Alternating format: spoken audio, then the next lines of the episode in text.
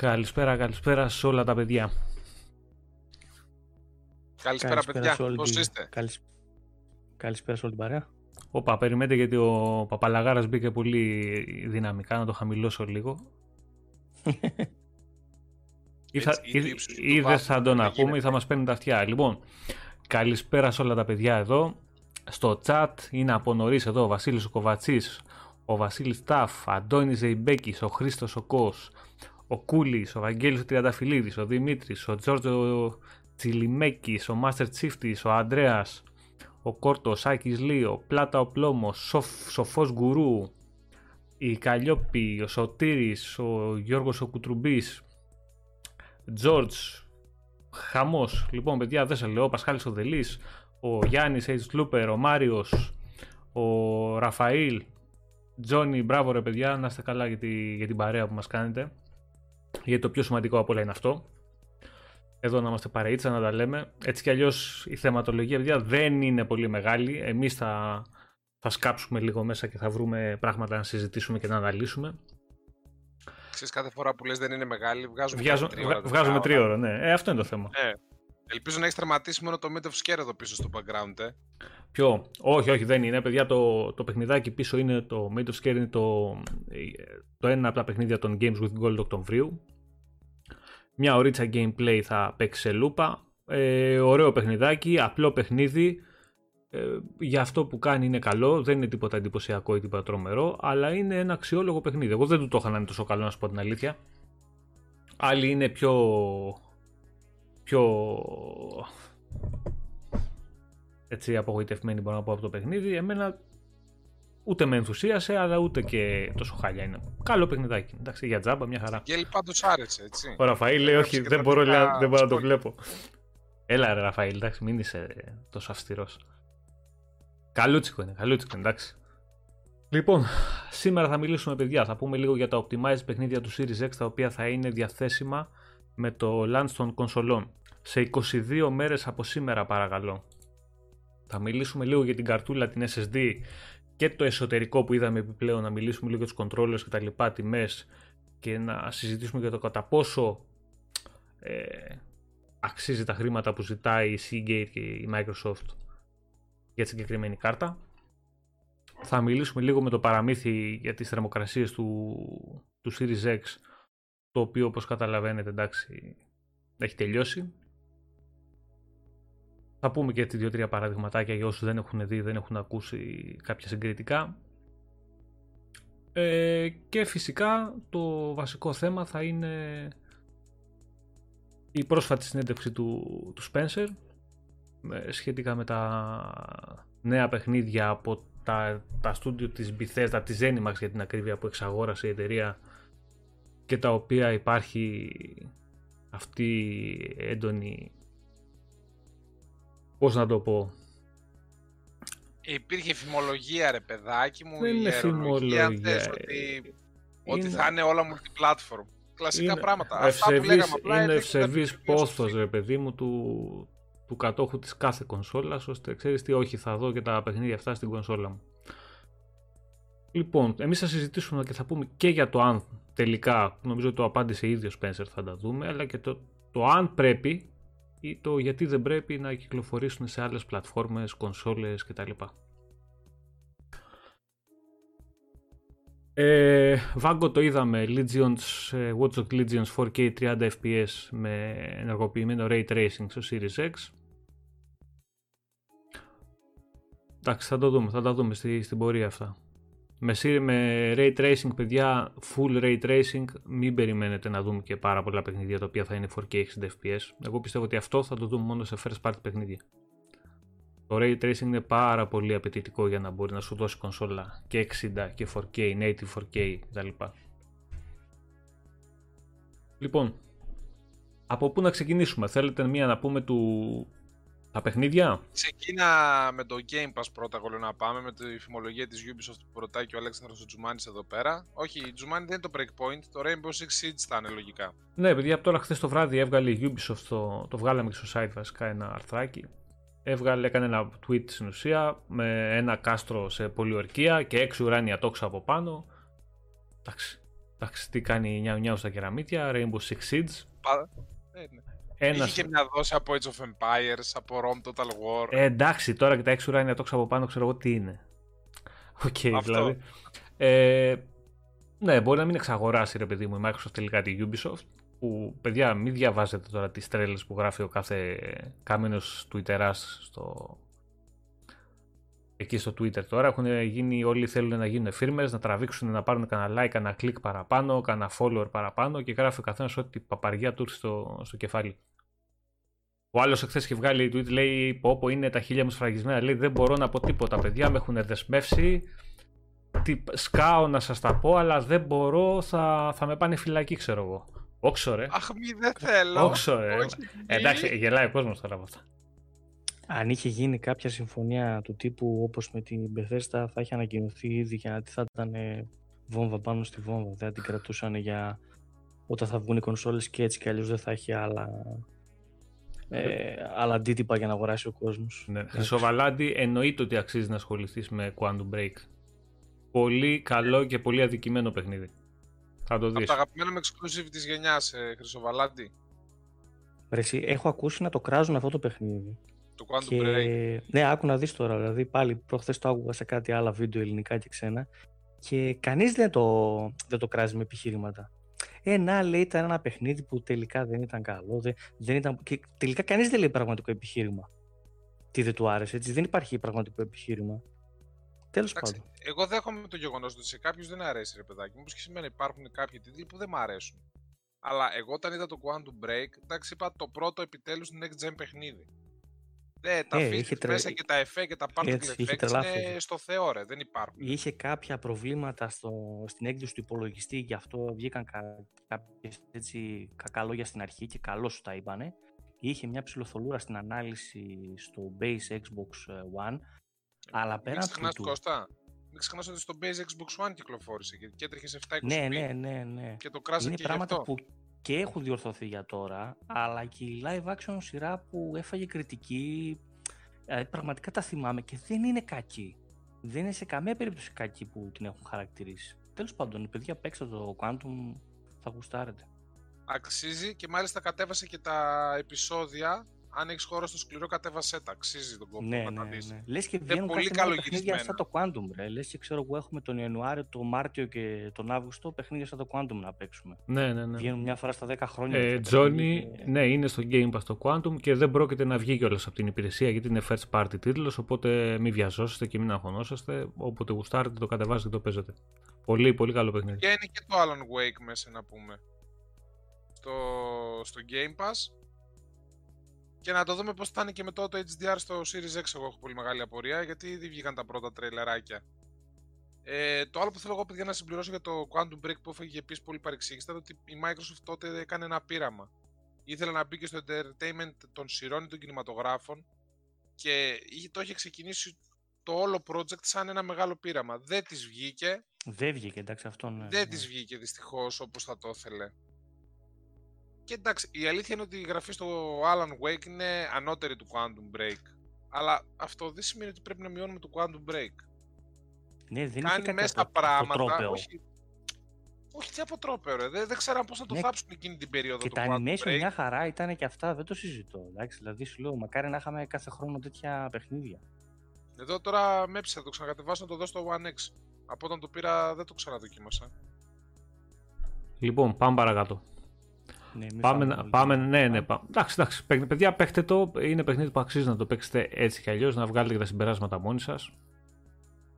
Οπότε για να μην κουράζουμε, πάμε παρακάτω να πούμε λίγο τα 30 παιχνίδια που θα είναι day one optimized και θα κυκλοφορήσουν πολλά την ίδια ημέρα κιόλας για τα Xbox Series X και Series S. Πρώτο και καλύτερο ε, νομίζω ότι είναι το Assassin's Creed Valhalla το οποίο το τελευταίο trailer που έβγαλε η εταιρεία εντάξει είναι και μεγάλο σε διάρκεια αν το είχαν βγάλει και το είχαν δείξει στην πρώτη παρουσίαση τότε στο, στο Xbox Showcase θα είχαν πέσει σε αγώνια και δεν νομίζω να διαφωνεί κανείς Όχι. αν το είχαν δείξει Δεν τότε, νομι- ε, τότε αυτό το trailer ή τα σκηνικά, ξέρεις, τα τοπία και τα λοιπά με το, με το in-game gameplay και την κίνηση και τα λοιπά στο συγκεκριμένο event θα είχε γίνει πανικός. Και τελικά καταφέρανε να τους κράζει όλος ο κόσμος. Ε, και πιθανότατα χωρίς λόγο κιόλας γιατί το παιχνίδι φαίνεται ότι θα είναι καλό. Ε, και δεν είναι μόνο αυτό. Βγήκαν οι devs και είπαν παιδιά, εντάξει λέει μπορεί να σας θυμίζει λίγο το Odyssey. Ε, πατάμε λέει είναι και οι devs πάνω στο Odyssey, αλλά μην τρομάζετε. Τα στοιχεία έλεγαν που δεν σας αρέσουν στο Odyssey, τα έχουμε διορθώσει και μάλιστα πιστεύουμε ότι είναι αυτά που θα σας αρέσουν περισσότερο από όλα. Και αναφέρονται κυρίως ε, στα διάφορα side quest που ήταν, ε, έκαναν πολύ μεγάλη κοιλιά στο προηγούμενο τίτλο των Assassin's Creed. Mm. Βαγγέλη, Αρκεί όντως, να το, το όντως το, το μέγεθος ήταν τεράστιο τότε στα βίντεο. Ε, τώρα μπορεί να μας κάνει τόσο πολύ μεγάλη εντύπωση γιατί έχουμε προμηθευτεί όλοι δίσκους και έχουμε όσο να είναι λίγο καλύτερες γραμμές, οι, οι περισσότεροι βασικά, αλλά τότε πόναγε όντως. Ε, λοιπόν, Valhalla. Είπαμε Και Border... Day One με το Series X, Series S. Ναι, ναι, έτσι. ναι, ναι, ναι. Κυκλοφορεί και αυτό 10 του μήνα μαζί με τις, με τις νέες κονσόλες.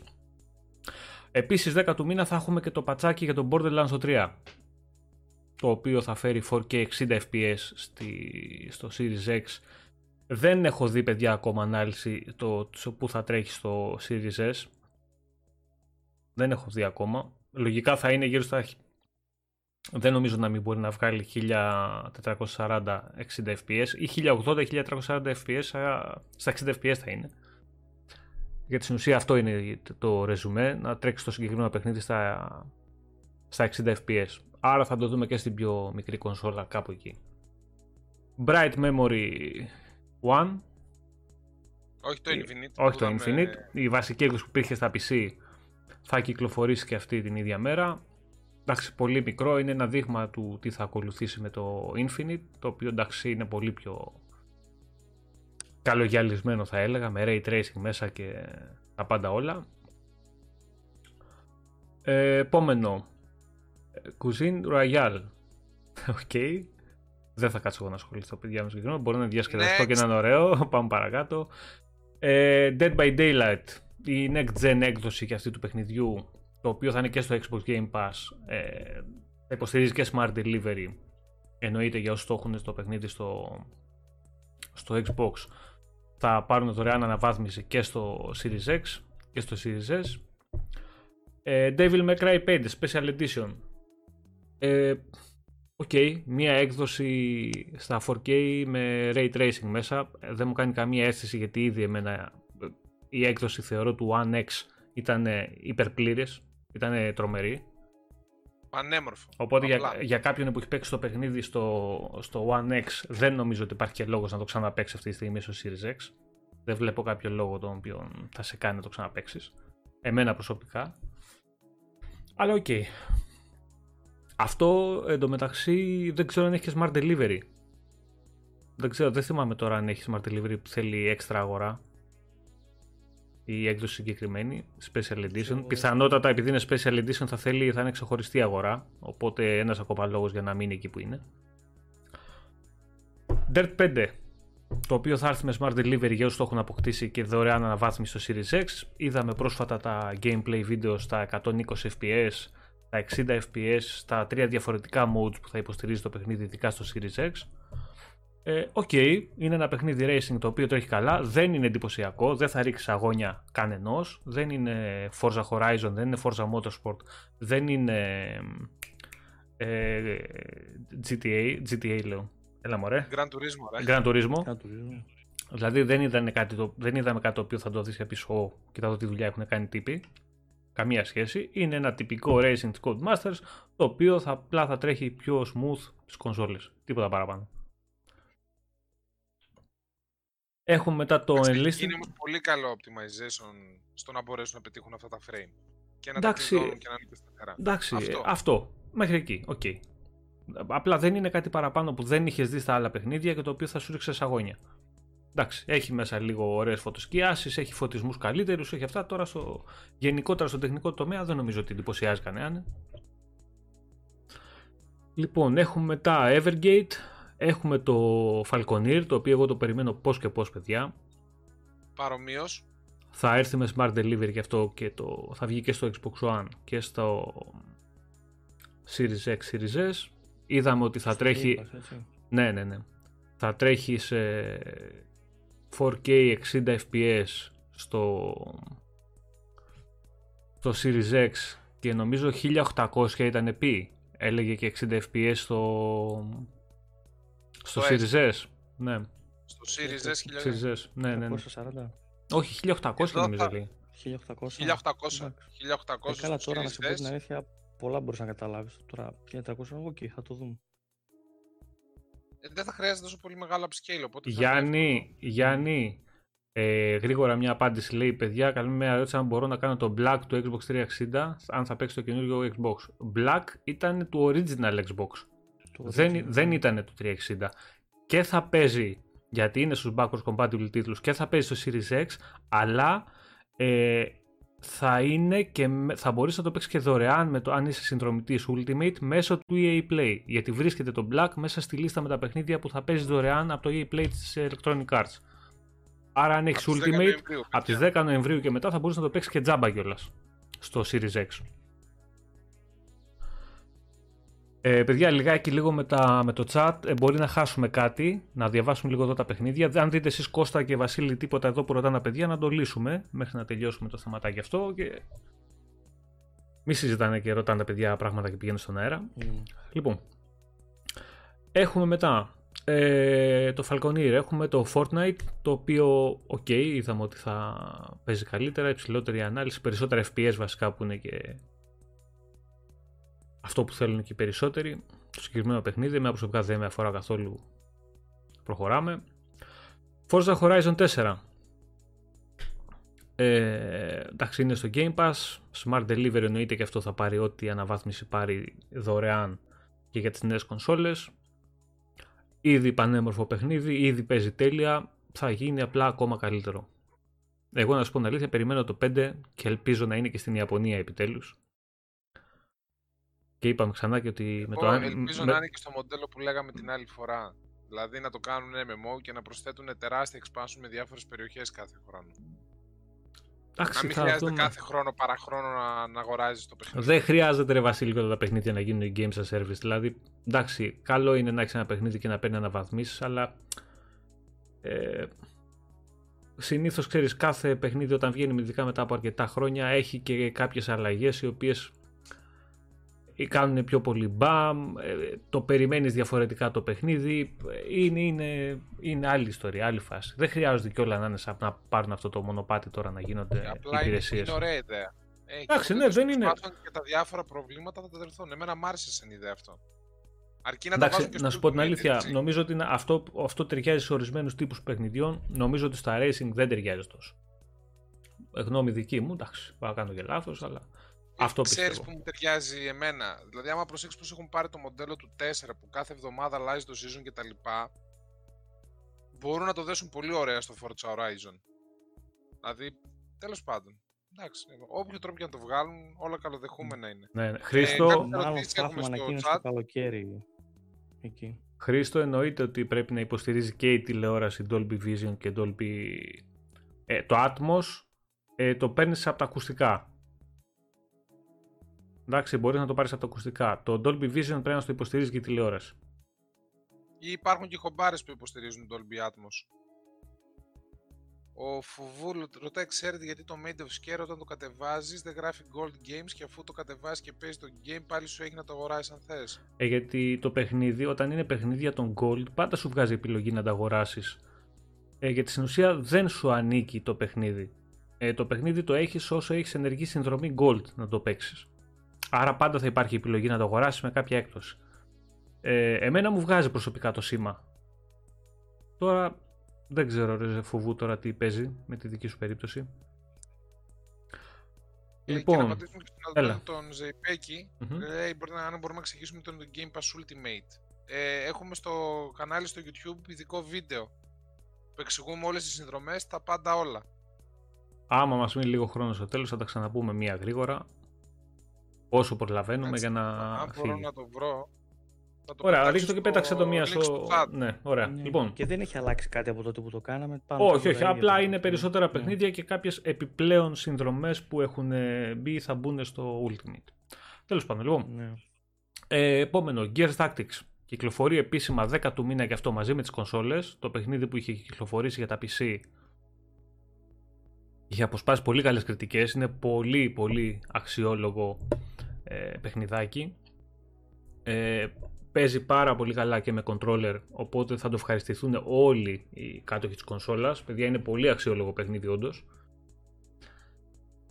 Ε, έχω πολύ μεγάλη περιέργεια να το παίξω εγώ, γιατί στο PC μου δεν το σήκωνε. Είναι, είναι, είναι πολύ ωραίο. Είναι πολύ ωραίο. Και είναι, είναι, είναι κάτι διαφορετικό ρε παιδί μου. Νιώθεις ότι παίζεις Gears και ταυτόχρονα είναι κάτι πολύ καινούριο. Το νιώθεις πολύ καινούριο. Είναι, είναι ωραίο. Είναι ωραίο. Καμία σχέση τώρα. Ε, στο chat το link για το Ultimate ωραία. για να το δει το παιδί. Ωραία, ωραία. ωραία. Λοιπόν, ε, έχουμε μετά το Grounded το οποίο θα πάρει και αυτό μια αναβαθμισούλα με αναλύσεις, FPS κτλ. Έχουμε το Man Eater το οποίο με τους καρχαρίες εκεί το οποίο είναι Smart Delivery και αυτό θα πάρει μια αναβάθμιση. Ε, NBA 2K21 το οποίο και αυτό ε, θα έρθει μια έκδοση για το... Δεν είναι Smart Delivery, αυτό θα το αράζει νομίζω extra αν δεν κάνω λάθος. Οι εκδόσεις που θα βγουν και για το Series XS και για το PS5. Έχουμε δει τρέιλερ πρόσφατα και γι' αυτό, όμορφα γραφικούλια, η AI είναι αναβαθμισμένη, πολλοί πλέον κόσμος στο γήπεδο και στην κερκίδα με διαφορετικές κινήσεις ο καθένας που δίνει έτσι μια πιο μεγάλη ζωντάνια στην όλη φάση. Εν τω μεταξύ η ηρωνία ποια είναι; Πλέον στο mm-hmm. NBA δεν υπάρχει καμία ζωντάνια, δεν υπάρχει άνθρωπος λόγω ε, του κορονοϊού. Τουλάχιστον θα έχεις το παιχνίδι. Πλέον, ναι, στο παιχνίδι είναι πιο ζωντανός από το ποτέ. Πιστεύεις ότι πλέον μου κάνει πιο πολύ ξέρεις, ε, εντύπωση το να κάθομαι να παίζω μπάσκετ την τηλεόραση παρά να κάθομαι να βλέπω. Δηλαδή, πού φτάσαμε, ρε φίλε. Να δούμε τι άλλο θα ζήσουμε αυτή την ιστορία. Λοιπόν, επόμενο πολύ σημαντικό για μένα παιχνιδάκι το οποίο πρέπει να το δείτε όλοι. Observer System Redux. Παιχνιδάρα. Παιχνιδάρα. Τόσο καλό είναι αυτό, ρε. Είναι, είναι πολύ καλό. Ναι, είναι, είναι, πάρα πολύ καλό. Είναι πάρα πολύ καλό, παιδιά. Όποιος δεν το έχει δει, ε, μπορεί να ρίξει ένα τσεκάρι μετά και σε τρέιλερ και αυτά λοιπά. Να το τσεκάρετε, είναι τρομερό παιχνίδι. Επόμενο όριο And the Will of the Wisps. 120 ε, FPS είπαμε, αυτό ξεφεύγει. 4K αναλύσεις. Smart Delivery εννοείται ότι είναι δωρεάν η αναβαθμίση σε όλες αυτές τις καινούργιες κονσόλες. Όποιος δεν το έχει παίξει, εντάξει, χάνει. Άμεσα να ασχοληθεί μαζί κάντε του. Κάντε ένα καλό στον εαυτό σας και παίξτε το, παιδιά. Τουλάχιστον δοκιμάστε το, δώστε του μια ευκαιρία. Ε, Για το όρι, ναι, ναι, ναι. Καλά, βασικά όχι στο ένα μόνο. Όποιος δεν έχει ασχοληθεί, ας παίξει και τα δύο όρια. Τα δύο είναι παιχνιδάρες, παιδιά. Και τα δύο. Για, ε, για μένα το Ori and the Will of the Wisp είναι Game of the Year πάντως. Εντάξει, είναι καταπληκτικό. Είναι, είναι Game of the Year. Ε, δεν θα κάτσω, Βασίλη, εγώ δεν πρόκειται να κάτσω να ασχοληθώ ποια είναι Game of the Year κτλ. Είναι παιχνίδι που δεν πρέπει να το χάσει κανείς φίλος των video games. Κανένας. Κανένας. Ό,τι κονσόλα και να έχει, όπου μπορεί να το βρει, η PC είναι, ή Wii, ή Twitch είναι. Switch, Twitch, λέω. Switch είναι. Ή Xbox είναι. Παίχτε το, είναι τρομερό. Ποια σε μάτιαξε σήμερα, πες μας ρε. Ξέρω εγώ τι γίνεται. Λοιπόν, Planet Coaster, επόμενο. Smart Delivery και αυτό. Όποιος θέλει να φτιάξει εκεί Λούνα Park και ιστορίες, μια χαρά. Ο στράτο είναι να φτιάξει τα, τα ράουλα εκεί, να κάτσει να τα καρφώσει. Δεν είναι να φτιάχνει ιστορίες. Αυτός είναι για τα μερεμέτια. λοιπόν. επόμενο. ρε. Sea of Thieves. Και αυτό αναβαθμισούλα εννοείται δωρεάν αναβάθμιση στις νέες κονσόλες. Είναι το παιχνίδι και αλλιώς και στο Game Pass. Ε, άλλα τρία χρόνια ζωής για στον, στον τεχνικό τομέα. Ε, μην είναι και παραπάνω Κώστα. Μην είναι και παραπάνω γιατί έχουν αφήσει ήδη μια μικρή ομάδα στο παιχνίδι και προσθέτει συνέχεια περιεχόμενο και το δουλεύει συνέχεια. Δηλαδή νομίζω ότι ήδη έχουν δεσμεύσει άτομα εκεί στη Rare ώστε να δουλεύουν αυτά τα παιχνίδια. Συνέχεια δηλαδή. Δεν νομίζω ότι είναι κάτι που θα σταματήσει ένα χρόνο. Καταρχάς έχει λαό μέσα. Ναι, ναι, ναι. Όσο έχει, όσο έχει, λαό, έχει, έχει πολύ... πολλά παιχνίδια στο PC που Μπράβο. ανεβαίνουν και ξανακατεβαίνουν. Mm-hmm. Το Sea of Thieves έχει σταθερή πορεία. Ναι, ναι, ναι. Δεν ναι. έχει Πάει πολύ καλά. Ο πρώτος θα trend και μετά την άλλη, τον άλλο μήνα δεν υπάρχει. Γιατί έχει κάτι περίπτωση στο Steam τέτοιες. Ο Νίκος, ο Νίκος λέει πιστεύετε ε, αν θα ξεπεράσει ποιοτικά τα exclusive της Sony το Xbox; Είναι μεγάλη ερώτηση, βασικά μεγάλη ερώτηση. Ε, είναι πολύ υποθετικό όλο αυτό γιατί πρέπει να πρέπει να βάλουμε κάτω και να, να μιλήσουμε για πολλά είναι θέματα. Είναι διαφορετικής φιλοσοφίας βασικά. Είναι διαφορετικής φιλοσοφίας, είναι το, το setting, είναι το τι θέλει να παρουσιάσει ο καθένας, το τι παιχνίδια θέλει να βγάλει ο καθένας, το αν θα θέλει να βγάλει κινηματογραφικά περισσότερα παιχνίδια που εντυπωσιάζουν και τραβάνε το μάτι περισσότερο. ε, που παίζει λιγότερο και βλέπεις περισσότερο, ε, έχει, πο- έχει πολλά πράγματα. Ε, αν θέλουμε να βάλουμε κάτω τα production values, αυτά καθεαυτά χωρίς να βάλουμε στη μέση gameplay, ιστορίες κτλ. Ε, γι' αυτό μπορούμε να μιλήσουμε. Γι' αυτό πιστεύω ότι θα βγάλει παιχνίδια το Xbox, τα οποία θα είναι πάρα πάρα πολύ μεγάλες παραγωγές. Εγώ απλά πιστεύω αν ότι θα και είναι δύο, το σε αυτή τη κλασικό- γενιά θα δούμε υπέροχα πράγματα και Ναι, μόνο ρε, εμείς δεν το ως συζητάμε. gamers θα είμαστε κερδισμένοι. Τώρα ποιος την έχει μεγαλύτερη, ποιος βγάζει το καλύτερο είναι θέμα γούστου. Εντάξει, θα τα δούμε. Παιχνίδια Δεν θα βγάλει. χρειάζεται να, να αναλωθούμε σε παιχνίδια- αυτό παιχνίδια το θα- γεγονός. παιχνίδια θα βγάλει σίγουρα, σίγουρα, το έχει αποδείξει άλλωστε και τα προηγούμενα χρόνια και η Sony ε, πάρα πολύ καλά, εννοείται αυτό. Ε, το αν θα δούμε τώρα από το Xbox, το κλασικό third person ε, κάμερα πίσω από τον νόμο, περπατάω, ψάχνω να ζητώ, πηδάω, κρεμιέμαι, σκαρφαλώνω, έχω και ένα τσεκουράκι και ένα σπαθί και βαράω και θα το δούμε. Πιθανότατα, επειδή αυτό όπως έχετε καταλάβει πουλάει και εντυπωσιάζει τον κόσμο, ε, ανεβάζει το hype, ανεβάζει δεν ξέρω και εγώ ότι ο κόσμος εντυπωσιάζεται πιο πολύ από τέτοιου είδους παιχνίδια. Μάλλον η πλειοψηφία και για να μην πω οι φανατικοί gamers, θα πω η, η μάζα. Αυτοί που δεν ασχολούνται πάρα πολύ με παιχνίδια και αυτοί που βλέπουν πράγματα και εντυπωσιάζονται και μπορεί να μην τα παίξουν και ποτέ. Γιατί είναι πάρα πολλοί αυτοί. Γιατί νομίζω ότι τα 80 εκατομμύρια, 100 εκατομμύρια, πόσα είναι 110 εκατομμύρια κατόχου- ε, κατόχων PlayStation 4 ε, όλοι έχουν εντυπωσιαστεί και έχουν πει παιχνιδάρα το God of War, αλλά το έχουν παίξει 15 εκατομμύρια. Παίζει μεγάλο ρόλο το πώς βλέπεις και το πώς βάζεις κάτω και αναλύεις και συγκρίνεις τα πράγματα. Ε, λοιπόν, Ε, Χρήστο, ο Χρήστος Γιώ τώρα λέει στο Game Pass δεν θα γινόταν να μπουν με τη μία υπερπαραγωγές πανάκριβες νομίζω. Ε, διαψεύδεσαι, Όχι, θα μπουν. Ευτυχώς, ναι.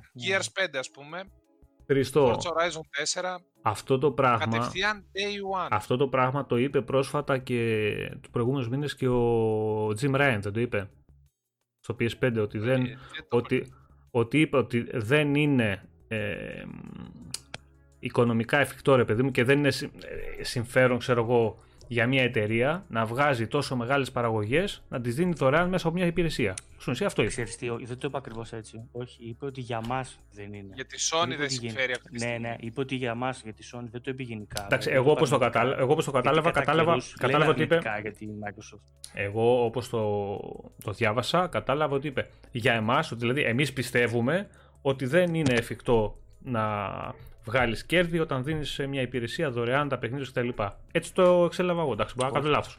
Εγώ θυμάμαι ότι το έλεγε ότι για, για το δικό μας το μοντέλο που υποστηρίζουμε Ναι. αυτή τη στιγμή δεν μπορούμε να αλλάξουμε. Δηλαδή. Και Οκ, η αλήθεια οκ. αυτό είναι ότι δεν μπορούν Αυτή ξαφνικά να είναι. αλλάξουν. Για το δικό τους μοντέλο η Sony δεν βγάζει. Έτσι όπως το λέει ο Κώστας είναι καφετζή. Ναι, αυτό οκ. γιατί το- μετά θα γινόταν Ναι, ξανά αντερώτηση αν το έλεγε. Εντάξει και δεν, δεν είναι μόνο Sony. αυτό. Ε, Μην ξεχνάτε ότι η Sony, παιδιά, είπε ότι πλέον ε, σκέφτεται πολύ σοβαρά το ενδεχόμενο για το τι παραγωγές θα κάνει και το πόσο μεγάλες παραγωγές θα κάνει. Και το πού θα διαθέτει τα παιχνίδια. Γιατί οι ίδιοι είπαν ότι το, οι πανάκριβες παραγωγές ε, που κάνουν δεν συνάδουν με τις πωλήσεις που κάνουν τα παιχνίδια. Ναι, τώρα εντάξει, είπαμε θα μπουν και μεγάλα παιχνίδια και day one και κάποιους μήνες πιο μετά θα μπουν πολύ μεγάλα παιχνίδια. Εδώ μπορούμε να δούμε μετά από 4-5 μήνες το Cyberpunk. Εντάξει, ας θα τα Που πούμε ουσιαστικά μετά είναι Η αυτά. μεγαλύτερη παραγωγή που έχει γίνει. Θα τα πούμε πιο μετά Τώρα, αυτά. κα- κάτι Κώστα. σε αυτό που ζητάει ο κόσμος ε, από την Collision ας πούμε που έχει συγκεντρώσει πολύ καλό κόσμο έτσι, για τέτοια πράγματα ε, ίσως δούμε κάποιο third person ε, επειδή έχει φύγει το Metal Gear Solid, το Splinter Cell δεν υπάρχει Ναι, ρε, ίσως Βαγγέλη, κάνει μπράβο. κάποιο third person stealth game τύπου Perfect Dark ε, και είναι έτσι big budget ίσως δούμε από εκεί πέρα ας πούμε, κάποιο τέτοιο είδος θα δούμε Εντάξει, θα τα δούμε μετά για αυτά που θα μιλήσουμε λίγο για τα exclusive Πάντως περισσότερο. ένα τελευταίο σχόλιο θέλω να κάνω περί του θέματος. Μμ. Για μένα καλό είναι και η Sony κάποια στιγμή, όχι το PS Plus ρε, το stream κόλλησα τώρα, το να, Now. να, φτια... ναι, το, να, να φτιάξει ένα παρόμοιο μοντέλο σιγά σιγά. Με κάποιον τρόπο Ποιος; που να βολεύει τη Sony. Όλοι κερδισμένοι θα βγούμε από αυτό το Ποιο πράγμα. λες, Έλα μωρέ, ε, όχι το, τα PS Plus ρε. ποιο το Now, ποιες να λες. Το Now, ναι. Εντάξει, το το, Now. το να βάζεις Now, ένα παραπλήσιο μα το μοντέλο Now, το Game Pass Now, με το κάποιο Now, τρόπο. κοίτα να δεις, το Now ήδη σου δίνει δυνατότητα να κατεβάσεις τα παιχνίδια του PS4. Αν σου έδινε δυνατότητα να κατεβάσεις πάρα πολλούς τίτλους PS4, εντάξει, σου δίνει κάποιος, όχι πολλούς, τα περισσότερα παιχνίδια από τα κάπου παιδιά έχει τρελό νούμερο, γύρω στα 800 παιχνίδια είναι. Του 3-2-1 τα παίζεις μόνο μέσω stream, τα υπόλοιπα τα κατεβάζεις. Αν σου έδινε μέσα εκεί στην υπηρεσία ε, σου έβαζε και παιχνίδια του PS5 τα οποία τα έπαιζες ε, day one ή σου έβαζε μεγάλους τίτλους του PS5, εγώ σου λέω και σιγά σιγά να ξεκίναγε μετά από 1, 2, 3, 4, 5, 6 μήνες μέσα. Ε, με την ήδη καλή τιμή που έχει, γιατί έχει βάλει 60 ευρώ το χρόνο το PS Now, ε, είναι, πολύ, είναι καλή υπηρεσία. Δηλαδή, γρήγορα αρχίζεις και χτίζεις το δικό σου Game Pass. Δεν θέλει πολύ μεγάλη δουλειά στη Sony για να το κάνει αυτό. Αν δεν το κάνει, δεν θα το κάνει γιατί δεν τη συμφέρει. Όχι γιατί δεν μπορεί να το κάνει. Το PS Now αυτή τη στιγμή όπως είναι, αν προσθέσεις τίτλους μέσα να μπορείς το PS5, το digital τουλάχιστον να τους κατεβάσεις στην κονσόλα, γίνεται Game Pass. Βρε αυτό να το κάνει εγώ, μακάρι να γίνει αυτό λέω. Όχι ακριβώς το Game Pass, να γίνει και με έναν τρόπο το οποίο να συμφέρει οικονομικά για τη Sony. Βρε PS Now, γιατί Μόνο εγώ, όλοι άμα- μας βγαίνουμε και εγώ αν συμφέρει πάρω αυτό. PS Now και μπουν παιχνίδια στο PC, εντάξει το PC τα παίζεις μέσω stream γιατί δεν έχεις δυνατότητα να τα κατεβάσεις ούτε του PS4 ούτε του PS5, θα τα παίζεις με stream που στην ουσία αυτή τη στιγμή δεν παίζει και πολύ καλά. Ε, ποιον θα χαλάσει να πάρει μια κονσολίτσα PS4 ξέρω εγώ ή PS5 digital και να βάλει μόνο συνδρομή 60 ευρώ το χρόνο και να παίζει ό,τι παιχνίδι έχει μέσα τζάμπα. Θα χαλάσει κανένα, ναι. Δεν νομίζω. Ωραία. Λοιπόν, πάμε παρακάτω γιατί ξεφύγαμε. Ε, Ναι. Πάμε στο, στο καταπληκτικό μετά Tetris Effect Connected. Το οποίο βλέπω Ε, να το εντάξει, κοροϊδεύουμε το όλοι. βλέπω να, αυτό Όλοι λέω. θα το Όχι, παίζουμε καλό. στο τέλος, ρε. Βλέπω Όλοι να- αυτό θα παίζουμε. Βλέπω να κοροϊδεύουμε όλοι παιδιά και να μας γίνουν τα μάτια ολονών σαν χάντρες να πούμε από τα χρωματάκια, τα εφέ και, τα... και όλα τα υπόλοιπα. Καφετζή πότε βγαίνει αυτό; Νομίζω, one. νομίζω ότι είναι και Ναι, αυτό κυκλοφορία. εκεί, νομίζω 10 είναι. Ναι. Πρω- πρω- Πρώτη Ωραία. μέρα κυκλοφορία. Ξέρεις τα Χριστούγεννα ότι θα στήσουμε τουρνουά Xbox 365 Tetris Effect, ε; Να δεις όλοι θα μπουν. Όλοι ρε. Για να δούμε. Δεν Λοιπόν, κάνω πλάκα σοβαρά, μιλάω τώρα. The Tourist. Tourist. Το οποίο είναι. εντάξει. Είναι παιχνίδι καθαρά του. του Switch. Ωραίο όμως. Ωραίο παιχνιδάκι. Εγώ έχω ασχοληθεί. Κώστα το έχεις παίξει αυτό, ε; Ναι, ναι, μόλις Εγώ το σήμερα έχω το έκανα και σχεδόν 100%. Πολύ έτσι ανάλαφρο παιχνίδι, τα χρειαζόμαστε έτσι τέτοια παιχνίδια. Νιντεντίζει λίγο, ε. Ε, Εντάξει, Λούφι. Έχει όμως ωραία χρώματα, έχει ξεκούραστα, ωραία, ωραία φωτισμό έχει. Το λέγανε και στο Digital Foundry, είχαν κάνει special αφιέρωμα για τα, για τα χρώματα και το φωτισμό, φαντάσου δηλαδή. Δεν τα λέμε τώρα εμείς και τα λέμε μόνοι μας. Ναι, καλό το Εμέ- Tourist. Εμένα κάποιοι γρίφοι του μου άρεσαν πάρα πολύ. Είχε κάποιους πολύ Ναι, έξυπνους ναι. γρίφους. Ε, Είναι τόσο όσο, ούτε πανεύκολος, ούτε πανδύσκολος. Είναι από τα παιχνίδια που τα βάζεις Μπράβο, και ρε, σε πάνε σωστός. πολύ ωραία. Αυτό. Δεν καταλαβαίνεις ε, πότε πέρασε η ώρα. Λοιπόν. War Thunder. Το κλασικό παιχνιδάκι έτσι το MMO στην ουσία με τα tanks, τα αεροπλάνα κτλ. Που το οποίο έχει παιδιά πολύ ενδιαφέρον και έχει πάρει τρομερές αναβαθμίσεις τα τελευταία δύο χρόνια. Δηλαδή όποιος το δει είναι... Έχει γίνει δουλίτσα μέσα, έχει γίνει δουλίτσα. Είναι, είναι ωραίο, δηλαδή αξίζει κάποιος να μπει και να ασχοληθεί. Έχουν βάλει πλέον αεροπλάνα μέσα, ελικόπτερα, ό,τι θες έχει μέσα.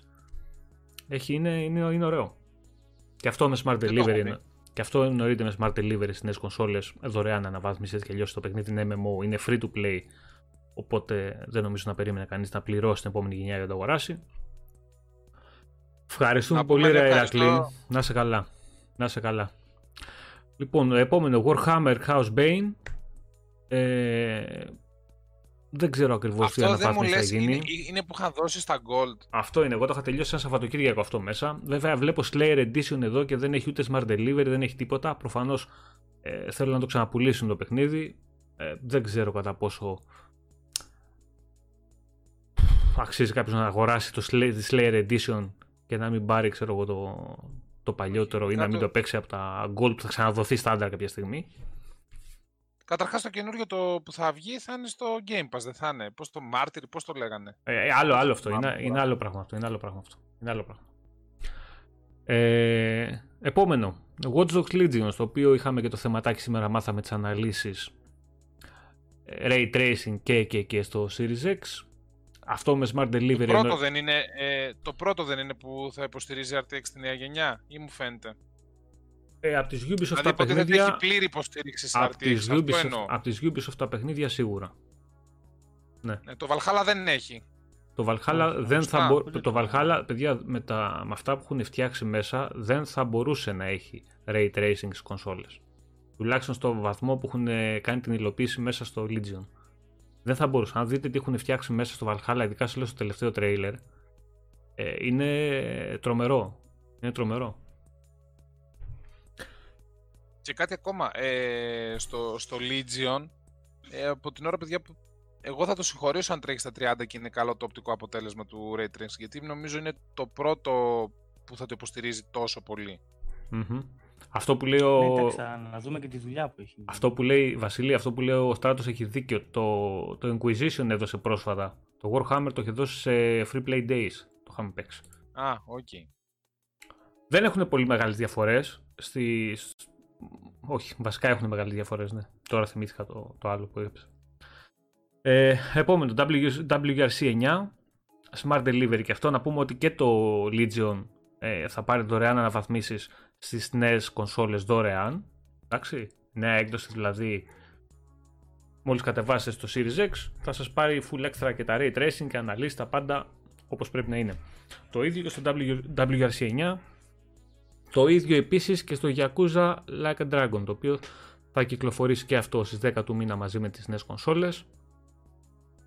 Με την Dragon Engine να γονατίζει τα πάντα. δεν έχει αφήσει PC, δεν έχει αφήσει κονσόλα, δεν έχει αφήσει τίποτα αυτή η μηχανή. Τι είναι και αυτό το πράγμα, ρε; Εντάξει, παιδιά, είναι κα... έχει γίνει πολύ κακό optimization στη, στη μηχανή συγκεκριμένη. Δεν μπορεί να τρέξει σωστά. Όπως πρέπει. Δηλαδή, εδώ PC τούμπανα τα, τα γονατίζει. Λέγαμε για το Series X και για το, το φουκαριάρικο το, το Series S, ξέρω εγώ, γιατί έχει χαμηλή ανάλυση. Γιατί εντάξει. Βέβαια, Ρε παιδιά, γιατί, γιατί πολε... εγώ δεν μπορώ να καταλάβω γιατί πολεμάνε σε αυτό το συγκεκριμένο Yakuza, ξέρω εγώ, να κλειδώσουν τα 60 FPS. Δεν base είναι οι μάχες. Δηλαδή, τι ναι. νόημα έχει αυτό το πράγμα. Δηλαδή, γιατί το, το γονατίζουν το παιχνίδι έτσι. Για... Τέλος πάντων. πάντων. Γενικά είναι slow το παιχνίδι. Mm-hmm. Οι Ιάπωνες. Okay. Και τέλος, Yes Your Grace, Smart Delivery και αυτό. Όποιος το έχει πάρει στο, στο One θα, το πάρει, θα πάρει δωρεάν αναβάθμιση και στο Series X. Και επίσης μετά παιδιά ακολουθούν και τρία έτσι, τέσσερα μάλλον πολύ βαρβάτα παιχνίδια που θα έρθουν τις επόμενες μέρες από τις κυκλοφορίες των κονσολών. Black Ops Cold War το οποίο στο multiplayer και εκεί θα δούμε 120 fps Τρέχει και η Open Beta αυτό το Σαββατοκύριακο και την επεκτείνανε μέχρι τις 20 του μήνα βασικά για ποιον θέλει να δοκιμάσει το παιχνίδι και στο Xbox. Προσωπικά δεν με ενθουσίασε το παιχνίδι Beta, τέλος πάντων.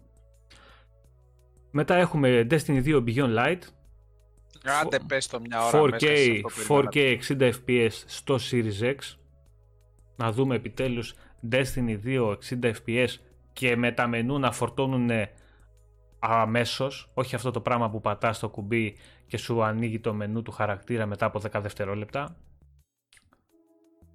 Ή το μενού του δηλαδή. ανοίγει, τα, τα χαρακτηριστικά του μενού δεν ανοίγει. ναι, ναι, ναι, ναι εντάξει. είναι... ναι. Και αυτό έχει να κάνει γενικά στις κονσόλες, δεν έχει να κάνει με την εγώ στο Xbox. Δηλαδή και στο PS4 και στο Xbox, το όσοι παίζαν είχαν γονατίσιμα. Ήταν το, ναι, το χειρότερο που είχα παίξει ήταν το Rage 2. Εκείνο έσπαγε κάθε κοντέρ το μενού. Δηλαδή, ναι, ναι, ναι. το μενού και μπορούσα να πας στο αλέτη και να ξαναγυρίσει. Σου, σου λέω, στο Rage 2 όταν το έπαιξα, βαριόμουν να ανοίξω το map να δω που πρέπει να πάω για την αποστολή. Δηλαδή, μα το ναι, Θεό. Ναι, ναι. μα το Θεό. Μου φαινόταν βουνό το να κάτσω να δω που πρέπει να πας. Ε, λοιπόν, ε, The Medium, 10 Δεκεμβρίου. Το περιμένω πώς και πώς αυτό. Για μαόκα μέσα μουσική, χοροράκι από την Blooper Trim αξιολογότατο θα είναι. Εγώ δεν θα πω υπερβολές Game of the Year και και και και. Πιστεύω θα είναι ένα από τα καλύτερα horror παιχνίδια ε, που έχουμε δει τα τελευταία χρόνια. Η εμπειρία που έχει πλέον το στούντιο το συγκεκριμένο ε, μαζί με τη μουσική του Yamaoka, μαζί με όλο το setting όπως το έχουν παρουσιάσει μέχρι τώρα ε, εμένα μου κάνει κλικ πάρα πολύ. Βέβαια, εντάξει, περιμένουμε να δούμε το τελικό αποτέλεσμα. Αλλά αυτά που έχουμε δει μέχρι τώρα, εμένα μου δείχνουν ότι θα έχουν να κάνουν ένα πάρα πάρα πολύ καλό παιχνίδι. Ε, φοβού μόλις λήξει το Ultimate, κανονικά μετά θα μπορείς να βάλεις ό,τι θέλεις. Είτε Gold, είτε δεν αφήσω όπως ήταν, είτε μόνο Game Pass, είτε ξανά Ultimate, δεν έχεις θέμα. The Medium, the medium παιδιά, Day One στο Game Pass. Του Series X όμως μόνο. Ναι. Series ε, S, Series X. Series X μόνο. Ναι. Δεν θα βγει στο Xbox One, ούτε στο X, ούτε πουθενά, να το ξέρετε αυτό. Είναι μόνο για το Series X και το S και κυκλοφορεί 10 Δεκεμβρίου, όχι Νοεμβρίου. ένα μήνα μετά από την κυκλοφορία των κονσολών. Ε, και φυσικά θα κλείσουμε Cyberpunk 2077 και αυτό με Smart Delivery όποιος θα αγοράσει ή το έχει αγοράσει ήδη με τη πρόσφατη με τη συλλεκτική ναι, κονσόλα ε, θα πάρει δωρεάν αναβάθμιση για τη Next Gen έκδοση. Εντάξει, τώρα τι να πούμε γι' αυτό, έχει φτάσει το hype στο Θεό, περιμένουμε να το δούμε. Γιατί συνήθως, παιδιά, ξέρετε, στα παιχνίδια που χαϊπάρουν τον κόσμο τόσο πολύ, ψάχνουν όλοι να βρουν μετά τα...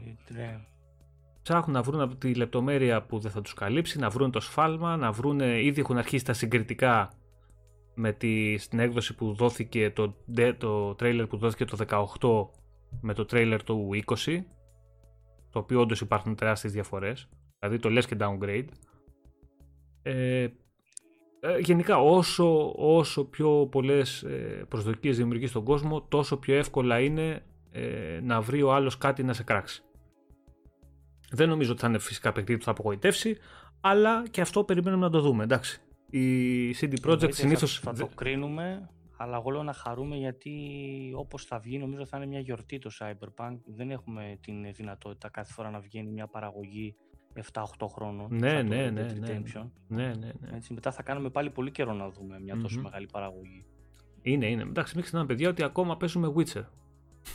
ακόμα παίζουμε Witcher 3. Ναι. Δηλαδή... Και αυτά είναι μεγαλύτερες παραγωγές και από το Witcher. Ναι, ναι, και ναι, το ναι. Cyberpunk και από το, και το Red Dead. Mm-hmm. Λοιπόν, αυτά είναι τα παιχνιδάκια που περιμένουμε έτσι κοντά κοντά με την κονσόλα ή ταυτόχρονα την κυκλοφορία τους ή τις επόμενες ημέρες. Νομίζω ότι είναι χορταστικό το, το launch, συν το backlog που έχουμε όλοι μας πίσω, το οποίο είναι τεράστιο. Εντάξει, νομίζω ότι θα τη βγάλουμε, θα καλυφθούμε, κάτι θα βρούμε να παίξουμε. Χρήστο, αυτό που λες, λέω, λέω Χρήστος, θα ήθελα κάποια στιγμή να κάνετε μια προσωπική ανασκόπηση προηγούμενης γενιάς πριν μπούμε στην καινούργια. Τι κρατάτε, θα αφήνετε πίσω, τι θα σας λείψει, τι σας άρεσε κτλ. Θα είναι το τελευταίο cast αυτό πριν κυκλοφορήσουν οι κονσόλες. Θα έρθουμε εδώ με στοιχεία, με νούμερα, με αριθμούς και θα δούμε τι έγινε στη γενιά αυτή, τι λάθη γίνανε, τι άλλαξε, πώς πάμε στην καινούργια γενιά και θα κάνουμε μια ανασκόπηση έτσι πλήρης να κάτσουμε όλοι να το, να το χαρούμε. Γεια σου Ρελάκη. Ε, φουβού. Ξέρετε, λέει, αν το λογαριασμό μου λέει όταν το κάνω Ultimate μόλις λήξει αν θα μπορώ να το ξανακάνω όπως πριν με το 1 ευρώ προφανώς Ultimate. Ε, αυτή τη στιγμή ισχύει ακόμα. Τώρα πόσο θα, για πόσο θα ισχύει ακόμα αυτό το 1 ευρώ δεν το ξέρουμε. Σίγουρα, σίγουρα τώρα με την κυκλοφορία των νέων κονσολών θα το αφήσουν ακόμα ένα διάστημα ώστε να τραβήξουν κόσμο και στις νέες κονσόλες. Για πόσο όμως θα ισχύει αυτό ακόμα δεν ξέρουμε. Αυτό που μπορείτε να κάνετε μετά και που θα μπορείτε πιθανότατα να κάνετε μετά είναι παιδιά να παίρνετε από τη στιγμή που θα γίνει μετατροπή του, του EA Play σε Ultimate συνδρομή, να παίρνετε EA Play συνδρομές με το κοντά στο 20 που κυκλοφορούν, οι ετήσιε. 23 ευρώ είναι αυτό. Ε, εντάξει, βρίσκεις και με, και με 20 και με 19,8 βρήκα χθες. Απλά τι γίνεται, με, αφού θα γίνει μετατροπή και θα μπει το Ultimate, θα ενσωματωθεί στην υπηρεσία μάλλον το EA Play στο Ultimate, κάθε 12 μήνη που θα περνάτε στο λογαριασμό σας κωδικό θα ισοδυναμεί και θα μετατρέπετε σε 4 μήνες Ultimate. Που σημαίνει ότι με 60 ευρώ περίπου έχετε ένα χρόνο Ultimate. Νομίζω ότι είναι τρομερά καλή τιμή αυτή τη στιγμή. Δεν βρίσκεις πουθενά να αγοράσεις με, με 60 ευρώ ε, ένα χρόνο. Αυτή τη στιγμή τουλάχιστον. Εντάξει, αν θέλετε να βάλετε ε, τώρα μέσω Βραζιλίας και άλλων χωρών και να κάνετε τέτοιες ε, πατέντες ε, μπορείτε να κάνετε ακόμα αλλά εγώ προσωπικά να αλήθεια δεν θα το έκανα. Ναι, σε γνωστό κλειδάδικο έχει το χρόνο την Gold, την Ευρωπαϊκή, την κάρτα 45 ευρώ και 8 ναι. ευρώ τον ένα μήνα Ultimate οπότε αυτή τη στιγμή είναι ότι φθηνότερο υπάρχει αυτός ο συνδυασμός των δύο. Mm-hmm. Εντάξει, είναι, είναι... Ε, έχει ακόμα λύσεις. Να, να ρωτήσω τώρα κάτι άσχετο, κάτι χαζό το, τα παιχνίδια του, e-play, του EA Play θα προσθεθούν αυτόματα στο game; Όχι, παιδιά, δεν θα προσθεθούν τα παιχνίδια. Δεν πρέπει να ανοίγουμε το EA όχι, Play. Όχι, Αυτό όχι. το έχω καταλάβει ακόμα. Ταυτόχρονα, ε, το EA Play θα σου δώσει πρόσβαση στα παιχνίδια του EA Play. θα σου δώσει στην ουσία τη συνδρομή. Δεν θα μπουν τα παιχνίδια στη λίστα του Game Pass. Άρα πρέπει να ανοίγουμε, ε, πρέπει να ανοίγουμε την εφαρμογή του EA Play. Μα δεν, δεν- θα τα όχι, βλέπουμε όχι, στο Game Pass. Ωραία, όχι. αυτό. Τα Ούτε βλέπεις αυτό. και από το store απευθείας τα παιχνίδια. Απλά, Ναι. δεν- απλά Αν ξέρεις ποιο παιχνίδι θες, μπορείς να πας Μπαίνεις, στο store και μπράβο, το έχεις μπαίνεις στο διαθέσιμο. store και το κατεβάζεις απευθείας. Αν δεν ξέρεις ποιο παιχνίδι θες Ναι. και θες να δεις μια πλήρης λίστα με όλα τα παιχνίδια ξέρεις για να δεις ποια θα κατεβάσεις, μπαίνεις στην EA Play την εφαρμογή, τα βλέπεις από το Vault μέσα, πατάς κατεβαίνουν και τελείω η ιστορία. Δηλαδή στην ουσία σου Απλά δίνει... ίσως, ξέρεις τι, ίσως χρειάζεται να έχεις κατεβάσει την εφαρμογή EA, ας πούμε. Απλά να είναι ενεργή χωρίς να έχεις ανοίξει το application. Ναι, ναι, ναι. Χωρίς να το έχεις ανοιχτό. Εφανέ, περίμενε μην την ενεργοποιήσει την κάρτα. 10 του μηνός θα την κάνεις αυτή την ενεργοποίηση. Όχι 10 και 9 του μήνα να τα κάνει πριν γίνει μετατροπή, μια χαρά θα είναι. Γιατί τώρα αν την κάνεις τώρα θα χάσει την ουσία ένα 20 ημέρο από τη μετατροπή. Οπότε εντάξει, το καλό είναι να δούμε παιδιά αν ισχύει και για πόσο διάστημα μετά θα ισχύει η μετατροπή των play συνδρομών σε Ultimate. Γιατί αν ισχύει ακόμα για αρκετό διάστημα θα γεμίσουμε όλοι καβάτζα Ultimate για κάνα δύο χρόνια πάλι με ένα εκατοστάρικο περίπου. Λοιπόν, πάμε λίγο μπαμ μπαμ να μιλήσουμε για τις θερμοκρασίες. Τελευταίες ημέρες έχουν βγει πολλές φήμες.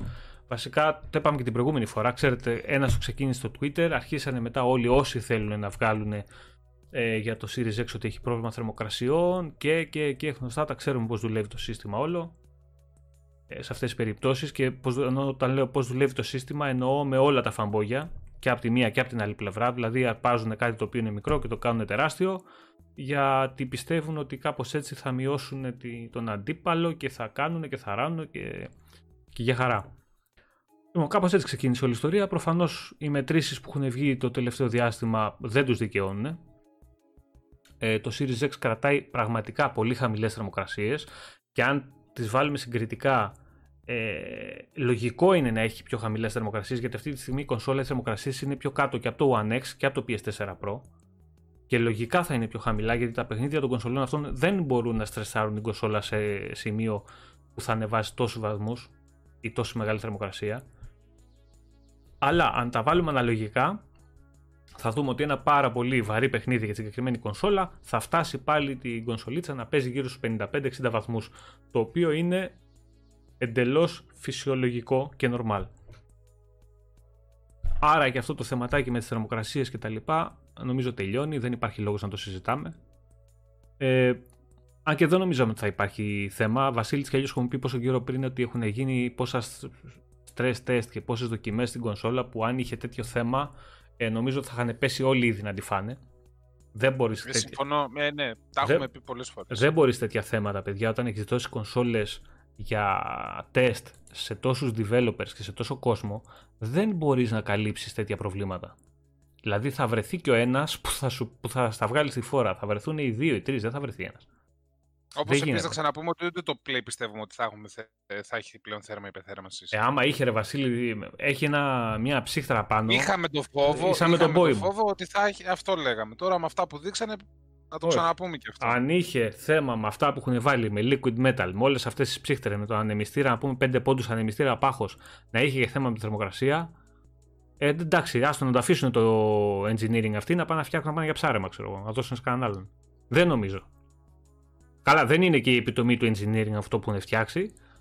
Αλλά τέλος πάντων, τουλάχιστον δεν, θα υπάρχουν, δεν νομίζω ότι θα υπάρχουν προ- προβλήματα θερμοκρασιών. Εγώ εκεί που πιστεύω ότι θα έχει πρόβλημα στη θερμοκρασία θα είναι στη, στην επέκταση του δίσκου. Στον εξωτερικό, τον εξωτερικό. στο- εντός στον εξωτερικό. εισαγωγικών.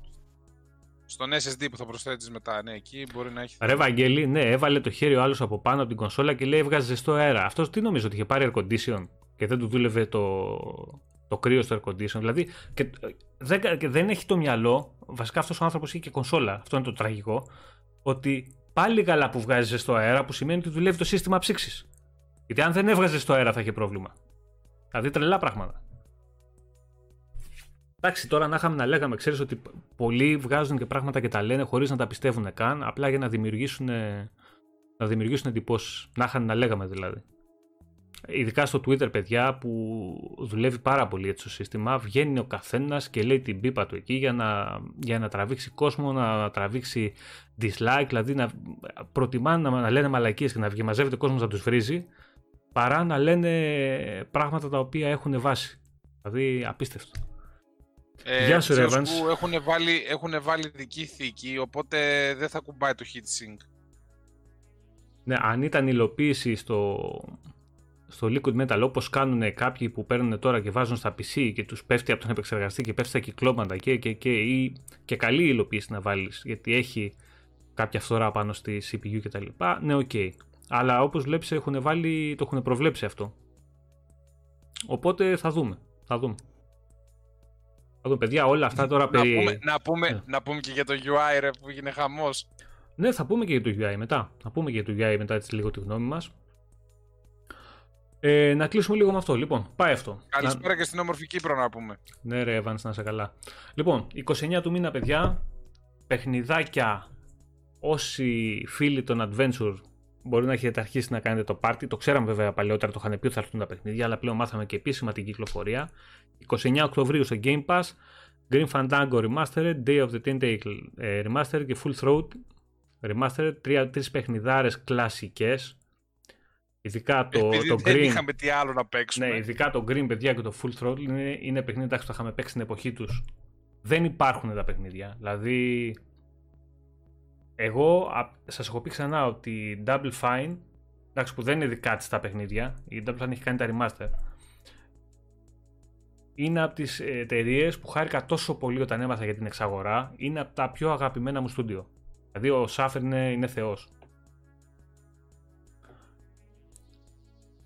Ε, Καφετζή λέει stream unavailable, γιατί; Μμμ. Γιατί; Τι μας κάνει κανένα report; Όχι, όχι, όχι. Για να δω, για να δω, για να δω. Τα πρόπτα της ημέρας είναι τώρα αυτό. Εγώ σου Λοιπόν, είπα, κάποια τον έχει ματιάξει σήμερα το καφετζή. Ξεματιάξτε τον μια ρε παιδιά κάποιος από το chat εκεί να πούμε. Λοιπόν, περιμένετε. Τώρα έχει πέσει το βίντεο ή έχει βγάλει; Policy violations λέει. Μμμ. Ε, Κοίτα, για την Double Fine που το ξεκίνησες, τα έχουμε ξαναπεί. Δεν είναι η εταιρεία που θα σου βγάλει το δεκάρι το παιχνίδι, αλλά θα σου βγάλει παιχνίδι διασκεδαστικό, θα περάσει ευχάριστα μαζί του. Μην τα ξαναλέμε τώρα αυτά. Μμμ, μμμ. Το Κάτσε και θα. θέμα ε, ποιο είναι, ότι ρε παιδιά στείλανε στις δοκιμαστικές εκδόσεις που στείλανε στα Series X, το UI έτρεχε στα 1080p και έχουν πέσει όλοι να το φάνε τώρα. Και τον άλλον στο Digital Foundry και το, και το UI του Xbox. Εντάξει ρε παιδιά, έλεος. Είχαν πει θα, θα βγάλουν update για το UI. Ε, βασικά Λοιπόν, και να μην το λέγανε παιδιά. αυτό Περιμένετε δεν- λίγο. Μάλλον λέει, κάτσε ρε. Πρέπει Λοιπόν, να ακουγόμαστε τώρα. Τώρα ακουγόμαστε. Λοιπόν, παιδάκια, μας πετάξαν έξω όπως καταλαβαίνετε πνευματικά δικαιώματα για το Made of Scare. Λοιπόν, εγώ θα βάλω άλλο παιχνιδάκι εδώ να παίζει τώρα. Πρόσεχε, τι θα βάλεις. Κοίτα εδώ τι παιχνιδάκι θα βάλω εγώ τώρα να παίζει. Γιατί όλα καλά, εντάξει. Για κάτσε να δω. Μην μας πετάξουν πάλι έξω. Θα σου βάλω εγώ άλλο παιχνιδάκι εδώ, ωραίο. Ρε, τι πάθαμε, Ο ρε. Βάγκος φταίει ρε. Ε, και αυτό, παιδιά, δεν το είχαμε πάθει. Μέχρι σήμερα. Κάτσε να βγάλουμε και το logo από πάνω, γιατί αυτή είναι τρελή εδώ πέρα μας. Οχ, λοιπόν.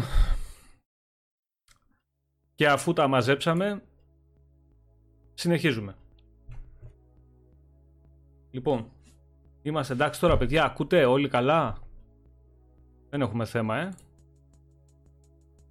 Συνεχίζουμε. Τώρα θα μας πετάξουν και αυτοί ένα, για πνευματικά δικαιώματα και θα γουστάρουμε.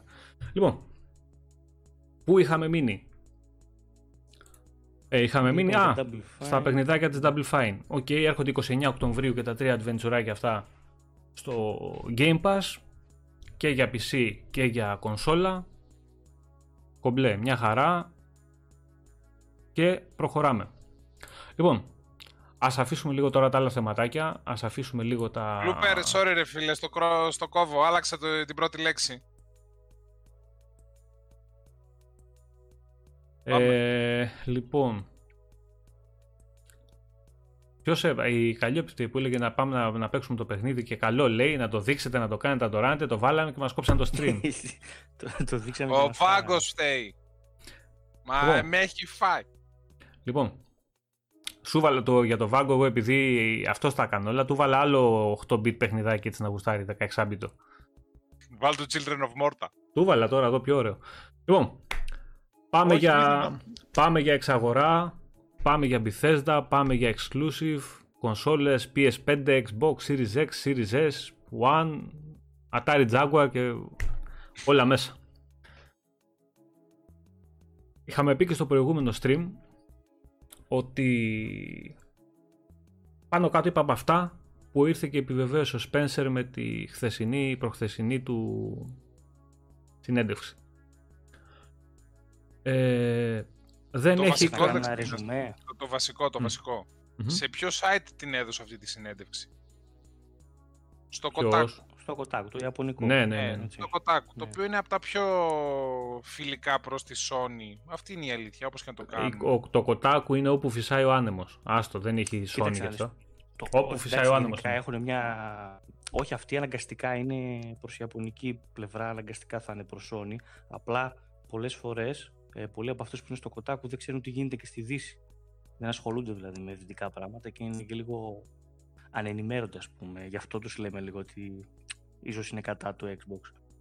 Ε, Όχι, κατά το να- Xbox δεν είναι, είναι απλά πιο φιλική. Ναι, σε εισαγωγικά γι' αυτό σου λέω. Ε, να κάνω ένα ρεζουμέ λίγο τη συνέντευξη πριν πάμε στο Zoom. Από 5-10 πραγματάκια. Για πες λίγο τα γενικά και άσε τα της Bethesda στο τέλος. Ναι, γιατί ναι. Ε, κοίταξε, κάπου 40 Είχαν λεπτά και ήταν μια το- πολύ, γιατί, ναι, γιατί το για την κομμάτι. Bethesda είχαν ε, και ένα πολύ ωραίο διάλογο τα παιδιά στα σχόλια από κάτω από το άρθρο, Ναι. στο group στο facebook. Κοίτα, στην αρχή ο Spencer ουσιαστικά συμφωνεί απλά μαζί μας και λέει ότι περιμένουμε ότι ό,τι κυκλοφορήσει Νοέμβρη-Δεκέμβρη θα φάει εξάντληση ε, από series είτε S είτε X. Αυτό περιμένουν και λογικό είναι να γίνει αυτό. Και στη συνέχεια απλά λέει ότι περιμένουμε και το ρωτάνε και στη συνέχεια τι θα γίνει. Λέει ότι στη συνέχεια περιμένουμε να, ξε... να αρχίσει να πουλάει πολύ παραπάνω το S. Αυτό που και εμείς ας πούμε πάνω κάτω περιμένουμε λόγω τιμής και τα λοιπά. αυτό. Ε, ναι, απλά Ναι. στην αρχή τι γίνεται, ρε Κώστα. Επειδή day one, αυτοί που αγοράζουν συνήθως κονσόλες day one είναι οι φανατικοί, είναι οι Ε, hardcore ναι, οι είναι και αυτοί οπαδοί. που είναι έτσι. Οπότε αυτοί θα πάνε όλοι Series X. Οπότε ξέρουν και οι ίδιοι ότι τον πρώτο μήνα, 2-3, ξέρω εγώ, πιο πολύ θα πουλήσουν το Series X. Σε βάθος χρόνου είναι αυτονόητο να πουλήσει φθηνότερη κονσόλα, το Series S. Ε, Αυτό. αυτό. περιμένουμε και αυτοί και εμείς θα δούμε τώρα πώς θα πάει. Θα ξέρουμε και μετά την άνοιξη θα φανεί, θα το βλέπουμε. Μετά το ρωτάνε λίγο για τα υπόλοιπα παιχνίδια και για το Halo που δεν έχει ημερομηνία, δεν δίνει ημερομηνία παιδιά και για το Halo. Αυτή τη στιγμή ακόμα είναι άγνωστο. Και είναι πολλά, πολλά παιχνίδια σου- που δεν έχουμε πληροφορία, ας πούμε όπως το Everwild που του λένε, το Flight Simulator που περιμένουμε για κονσόλες και επίσης δεν έχουμε ημερομηνία, δεν έχει να πει κάτι για αυτά. Περιμένουμε, το ρωτάνε και αν υπάρχει κάποια περίπτωση να κυκλοφορήσει ε, σκέτο το campaign του Halo χωρίς το multiplayer. Ε, λέει είναι κάτι που το εξετάζουμε αλλά δεν μπορώ να σας πω τίποτα οπότε δεν έχουμε και από εκεί καμία είδηση. Εννοείς να, Ουσιαστικά, εννοείς, να βγει, εννοείς να βγει πρώτα το multiplayer και σε δεύτερο χρόνο το campaign. Ε, του ρωτάνε αν μπορεί να το βγάλουμε ξεχωριστά. Άρε, Και λέει, είναι κάτι που το 343, εξετάζουμε, τα- τα- αλλά τα δεν, άσκησες δεν έχω όλα. να σας πω τίποτα. Δεν μπορεί να μην γίνει και τίποτα. Δεν υπάρχει είδηση από αυτό το κομμάτι. Τα έκανε Μετά αυτή λέγει ο 343. Κοντζής, Ξέρεις, Λες. Άρε 343 θα πάρετε τα τρία, κατάλαβες. Τα έκανε αυτό; σαν τα μούτρα τους Τέλος τα πάντων, κάνανε. ναι. ρε, πούστη. Με την Nintendo μετά λένε ότι έχουν πολύ καλές σχέσεις και όποτε κάθε φορά που μιλάνε τα βρίσκουν, ούτε από εκεί κάποιο ιδιαίτερο νέο. Τώρα ένα περίεργο λίγο έτσι που διάβασα είναι ότι δεν έχουμε ακόμα επιβεβαίωση για το πώς τρέχει το Master Chief Collection που το ρωτάνε και δεν βλέπω και από εκεί πέρα να έχουμε κάποια επιβεβαίωση. Λογικά πολύ σύντομα, ίσως μέσα στο μήνα αρχίζουν και βγαίνουν τα, τα previews για το πώς θα τρέχουν. Τον ε, Μμμ. κάνουν στο τέλος και μια ερώτηση για την ε, Rare, άμα θα, θα δούμε κάποιους χαρακτήρες της παλιούς, ας πούμε αγαπημένους όπως Conker Banjo και λέει ότι απλά τους αφήνουμε να κάνουν ό,τι νομίζουν αυτοί καλύτερο σαν ομάδα και νομίζω αυτό είναι και το πιο σωστό. Ε, απλά είναι στο και... χέρι, είπε συγκεκριμένα είναι στο χέρι της Rare άμα θέλει να φτιάξει ένα καινούριο Banjo Kazooie και τα λοιπά. Τους Ναι, αφήνει ακριβώς. Θέλουν να τελείως το φτιάξουν ελεύθερο. παλιά, οκ. Θέλουν να φτιάξουν καινούρια, οκ. Εγώ το Τους Conker, αφήνουν παιδιά, πάνω πιστεύω τους. ότι θα το δούμε σύντομα πάντως. Να ξέρετε. Ποιο το, Το Conker. Πιστεύω ότι σύντομα θα δούμε νέο Conker παιχνίδι. ή Banjo Kazooie. Conker, σε φάση, Conker, Conker. Σε τρίτο στούντιο εργολαβία. Conker, Conker. Πιστεύω θα το δούμε σύντομα. Και ένα περίεργο λίγο που ρωτάνε που δεν το κατάλαβα 100% γιατί δεν το θυμάμαι 100% είναι, του λένε γιατί δεν έχει εμφανιστεί το invert ψ από το 360 το οποίο αν κατάλαβα αυτά είναι για να έχουν όλα τα παιχνίδια να έχουν ανάποδο χειρισμό. Να έχεις δηλαδή με το που ξεκινάς τα παιχνίδια ανάποδο χειρισμό. Δηλαδή αυτό να μπορείς να το ρυθμίσεις από το κεντρικό μενού. Νομίζω αυτό γίνεται στο 360 και λέει ότι αυτό θα γίνει μάλλον με update πιο μετά στα Series S, X και το, για κάποιο λόγο το θεωρούν αυτό πάρα πολύ σημαντικό. Και Α, εννοείς να το, έχει by default να το κάνεις από την κονσόλα και να το περνάει αυτόματα στα παιχνίδια. Ναι, το κοπανάς ας πούμε στο προφίλ σου, δηλαδή έχεις preference ότι σε όλα τα παιχνίδια θες να βάλεις invert ψ. ναι, αυτό και όμως είναι πολύ ψηλά, είναι πολύ ψηλά στα request. Για κάποιο Εγώ λόγο. δεν περίμενα να το δω στη συνέντευξη. Εντάξει, δηλαδή η συνέντευξη, ξέρεις, είχε τα συγκεκριμένα ερωτήματα. Εντάξει, ρε, 45 λίγο... λεπτά είχαν αυτό, λοιπόν. βρήκα να ρωτήσουν, ξέρω εγώ. Δηλαδή. Ναι. Ε, Τέλος παιδιά, αυτά πάνω κάτω και μετά ήταν η ερώτηση για το... Η μεγάλη βόμβα. Τη και τα λοιπά, ναι, κατά πόσο μπορεί πάμε, να είναι βιώσιμη η εξαγορά και τα λοιπά. Λοιπόν... Τι γλυκά τους σκοτώνει εκεί πέρα τώρα. Πες τα λοιπόν, ε, στην ουσία είπε θα συνεχίσω από εκεί που σταμάτησα ότι ανέφερε ακριβώς αυτά που είπαμε στην προηγούμενη, στο προηγούμενο stream. Όχι ότι μας άκουσε και τα αντέγραψε, γιατί αυτή είναι η πραγματικότητα, δηλαδή είναι η λογική. Μια εταιρεία σαν τη Microsoft με το οικονομικό υπόβαθρο που έχει δεν έχει καμία ανάγκη να πουλήσει τα first party παιχνίδια της σε περισσότερες πλατφόρμες εκτός των δύο, εγώ δεν θα βάλω μέσα και τα κινητά και το xCloud που δίνει, μεγαλώνει ακόμα περισσότερο, μεγαλώνει ακόμα περισσότερο το, το user base, αλλά επειδή δεν είναι ακόμα τόσο λειτουργικό και δεν λειτουργεί παντού και σε όλο τον κόσμο όπως πρέπει, εγώ θα το βγάλω τελείως απ' έξω. Τελείως, σαν να μην υπάρχει.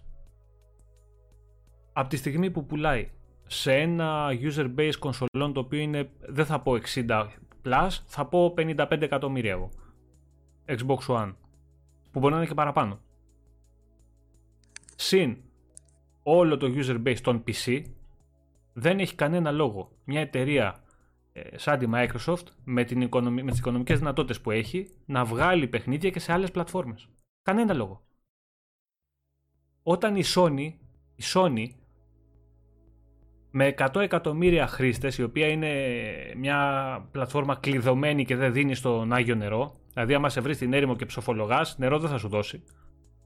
Λοιπόν, τώρα έφτασε σε σημείο και κάποιες μεγάλες παραγωγές τις δίνει στο PC για να βγάλει κανένα σπασμένο και από εκεί. Δηλαδή μπορεί να το κάνει η Sony με το οικονομικό δικό της υπόβαθρο να κρατάει όλα τα παιχνίδια και όλα τα exclusive κλειστά στην πλατφόρμα της και δεν μπορεί να το κάνει η Microsoft όταν ήδη τα δίνει σε δύο. Ε, τι λέτε ρε παιδιά, θέλει πολύ μια λόγια να σκεφτείτε ότι όντως μπορεί να τα κλειδώσει. Άμα γουστάρει τα κλειδώνει και από το PC, σας λέω εγώ δεν πρόκειται να το κάνει ποτέ αυτό για την ίδια πλατφόρμα στην ουσία. Αλλά αν γούσταρε θα μπορούσε να τα κλειδώσει, γιατί έχει το οικονομικό υπόβαθρο να το κάνει, να τα κλειδώσει και στα 50 εκατομμύρια χρήστες Xbox κονσολών, άμα ήθελε. Θα μπορούσε να το κάνει. Γεια σου, Ευαγγέλη. Γεια σου, Βάγκο. Ο Σπένσερ είπε το αυτονόητο. Ότι φυσικά για να δουλέψει και για να βγάλουμε τα χρήματα αυτά, δεν χρειάζεται να δώσουμε τα παιχνίδια σε παραπάνω πλατφόρμες από όσες ήδη υποστηρίζουμε. Δηλαδή, xCloud, Xbox κονσόλες και PC. Απλά όσοι θέλουν τα παιχνίδια αυτά πλέον και είναι σε άλλες πλατφόρμες, ε, λογικό είναι να θέλουν και να ζητάνε να δουν το επόμενο Elder Scroll, το επόμενο Doom, το επόμενο Dishonored και πάει λέγοντας, το επόμενο ξέρω εγώ. Ε, δεν ξέρω εγώ ποιο παιχνίδι από Wolfenstein, Doom, Wolfenstein, ναι, να, να, το παίξεις. Rage και τα λοιπά να το παίξει και στη, και στη δικιά του κονσόλα, ξέρω στο PlayStation, σε κονσόλα, γιατί στα PC είπαμε τα παιχνίδια θα βγαίνουν. Θα βγαίνουν και στο Game Pass του PC, day one. Ε, Καταρχάς, όποιος... ε, να πούμε ότι οι χρήστες του Windows 10 είναι κοντά στο 1 δισεκατομμύριο, έτσι. Καλά, εντάξει, τώρα τα πόσα PC μπορούν να παίξουν τα παιχνίδια αυτά, Βασίλη, άστο, δεν υπάρχει καμία σύγκριση στο νούμερο αυτό που Το δικό μου δεν τα παίζει. Ε, ευθέως. Ναι. Το δικό μου δεν τα παίζει. Εννοείται το, αυτό που Η πλειοψηφία των, ε, τον PC Gamer, τα παιχνίδια τα συγκεκριμένα, δεν θα σου πω εγώ για τα καινούργια, θα σου πω για τα παλιά. Το παίζουν σε 1080 με κανένα 35 frames, max. Max. Ναι, ισχύει αυτό. Η πλειοψηφία. Μα... Ναι, ναι, ισχύει. Και στο Steam, άμα δεις το μέσο όρο των ηλεκτρονικών υπολογιστών, είναι πόσο, πέντε χρόνια πίσω αν δεν κάνω λάθος. Εντάξει ρε παιδιά, κοιτάξτε να δείτε. Όποιος, όποιος έχει λογική θα καταλάβει, θα μπορούσε ήδη να έχει καταλάβει ότι η Microsoft δεν χρειάζεται να το κάνει αυτό. Αν θα το κάνει, γιατί ποτέ δεν ξέρεις, εγώ πιστεύω ότι δεν θα το κάνει. Αλλά αν το κάνει, θα το κάνει για άλλους λόγους. Και όχι για να βγάλει ε, λεφτά από το... Πες το, από τις πωλήσεις των παιχνιδιών σε άλλες κονσόλες. Ο Γιώργος λέει πάνε πλειοψηφία των PC και κινητών μπορούν να παίξουν μέσα xCloud τα πάντα. Ναι, εντάξει, αν προσθέσουν το xCloud και δουλεύει όπως πρέπει να δουλεύει το xCloud εντάξει, και παίζει σωστά, θα μπορείς να παίζεις και με ένα πιο χαμηλό δυνατοτήτων PC. Οκ, okay, λογικό. Αλλά μέχρι να δουλέψει το xCloud σωστά και να βγάζει μεγαλύτερη ανάλυση, γιατί αυτή τη στιγμή στο PC, στο κινητά έχετε δει σε τι ανάλυση παίζουμε. Λοιπόν, και παίζει. Στο PC 7-20 τρέχει προς στιγμή στα δοκιμαστικά. Εντάξει, όταν θα δουλέψει και θα παίξει σωστά και θα δώσει αναλύσεις και θα παίξει σωστά στο PC όπως πρέπει να παίξει, τότε θα συζητήσουμε και για, τα, και για όλα τα υπόλοιπα. Αυτή τη στιγμή δεν μπορούμε να το συζητήσουμε. Αλλά ότι στο μέλλον έχει πάρα πολλές πιθανότητες αυτό το πράγμα να λειτουργήσει και να παίξει όπως ε, θέλουν όλοι να παίξει, ναι, εννοείται ότι έχει πιθανότητες και είναι πάρα πολύ πιθανό το να γίνει. Λοιπόν, πάμε τώρα λίγο να δούμε το αν πρέπει ή το γιατί πρέπει ή δεν πρέπει να δώσει τα παιχνίδια η Microsoft σε άλλες κονσόλες. Τι πρέπει, τι δεν πρέπει, στην ναι. δεν σκέφτηκα. Ε, σαν gamers, εννοείται ότι θα θέλαμε από όλες τις εταιρείες όλα τα παιχνίδια να βγαίνουν παντού. Τι βγάζει Sony, God of War. Ωραία, θα το παίξω στο Xbox μου. Κοίτα τι ωραία η Sony έβγαλε παιχνιδάρα. Τι βγάζει σε Microsoft, ε, Fable. Πω πω στο PS5 θα τρέχει τέλεια, θα το παίξω, θα το ευχαριστηθώ. Αυτό θα ήταν το ιδανικό. Κάτι το οποίο όμως δεν θα το δούμε ποτέ. Γιατί αν θα γίνει αυτό, δεν θα υπάρχει κανένας λόγος ε, να υπάρχουν ε, κονσόλες. κονσόλες. Δεν θα υπάρχει κανένας λόγος να δίνουν λεφτά οι εταιρείες να κυκλοφορούν κονσόλες. Δεν θα υπάρχει κανένας λόγος οι εταιρείες να βγάλουν, να κυκλοφορούν και να κάνουν μελέτες πάνω σε, στην τεχνολογία. Θα βγάζουν απλά παιχνίδια και θα τα πουλάνε παντού. Ο Κώστας λέει γνώμη σαν χρήστη Xbox, ε, αν και δεν σας άκουσα από την αρχή, εγώ δεν θέλω να δώσω ούτε ένα παιχνίδι από την Bethesda, ούτε ένα όμως. Μας ζάλισαν τόσα χρόνια με τα exclusive τώρα, τώρα που έχει να σου κλαίγονται. Τι πιστεύω εγώ. Θα πω εγώ τη γνώμη μου και μετά εσείς και τα παιδιά βέβαια εδώ στο chat. Ε, Κώστα και Βασίλη, πείτε και εσείς τη δική σας. Τι πιστεύω εγώ τώρα σαν ε, κάποιος ο οποίος ε, γουστάρει περισσότερο το Xbox, γουστάρει το, τη, την πλατφόρμα του Xbox, παίζει περισσότερο σε Xbox, γιατί παίζουμε σε όλες αλλά περισσότερο σε Xbox και θέλουμε να δούμε να αυτό το πράγμα και η προσπάθεια που έχει γίνει τα τελευταία χρόνια ε, να φτάσει ταβάνι. Δηλαδή να πάει σε ένα σημείο που επιτέλους, επιτέλους θα την παραδεχτούν όλοι και θα, δεν θα υπάρχει κάποιος να πει κάτι αρνητικό. Γιατί πάντα όταν κάνει Microsoft κάτι, εδώ έχει κάνει τόσες κινήσεις τα τελευταία χρόνια οι οποίες είναι πάρα πολύ σημαντικές και πάντα θα βρίσκονται άτομα τα οποία θα πούνε το μακρύ τους και το κοντό τους για να μειώσουν την όλη προσπάθεια. Λοιπόν, γιατί ε, δεν θα πρέπει να δώσει παιχνίδια.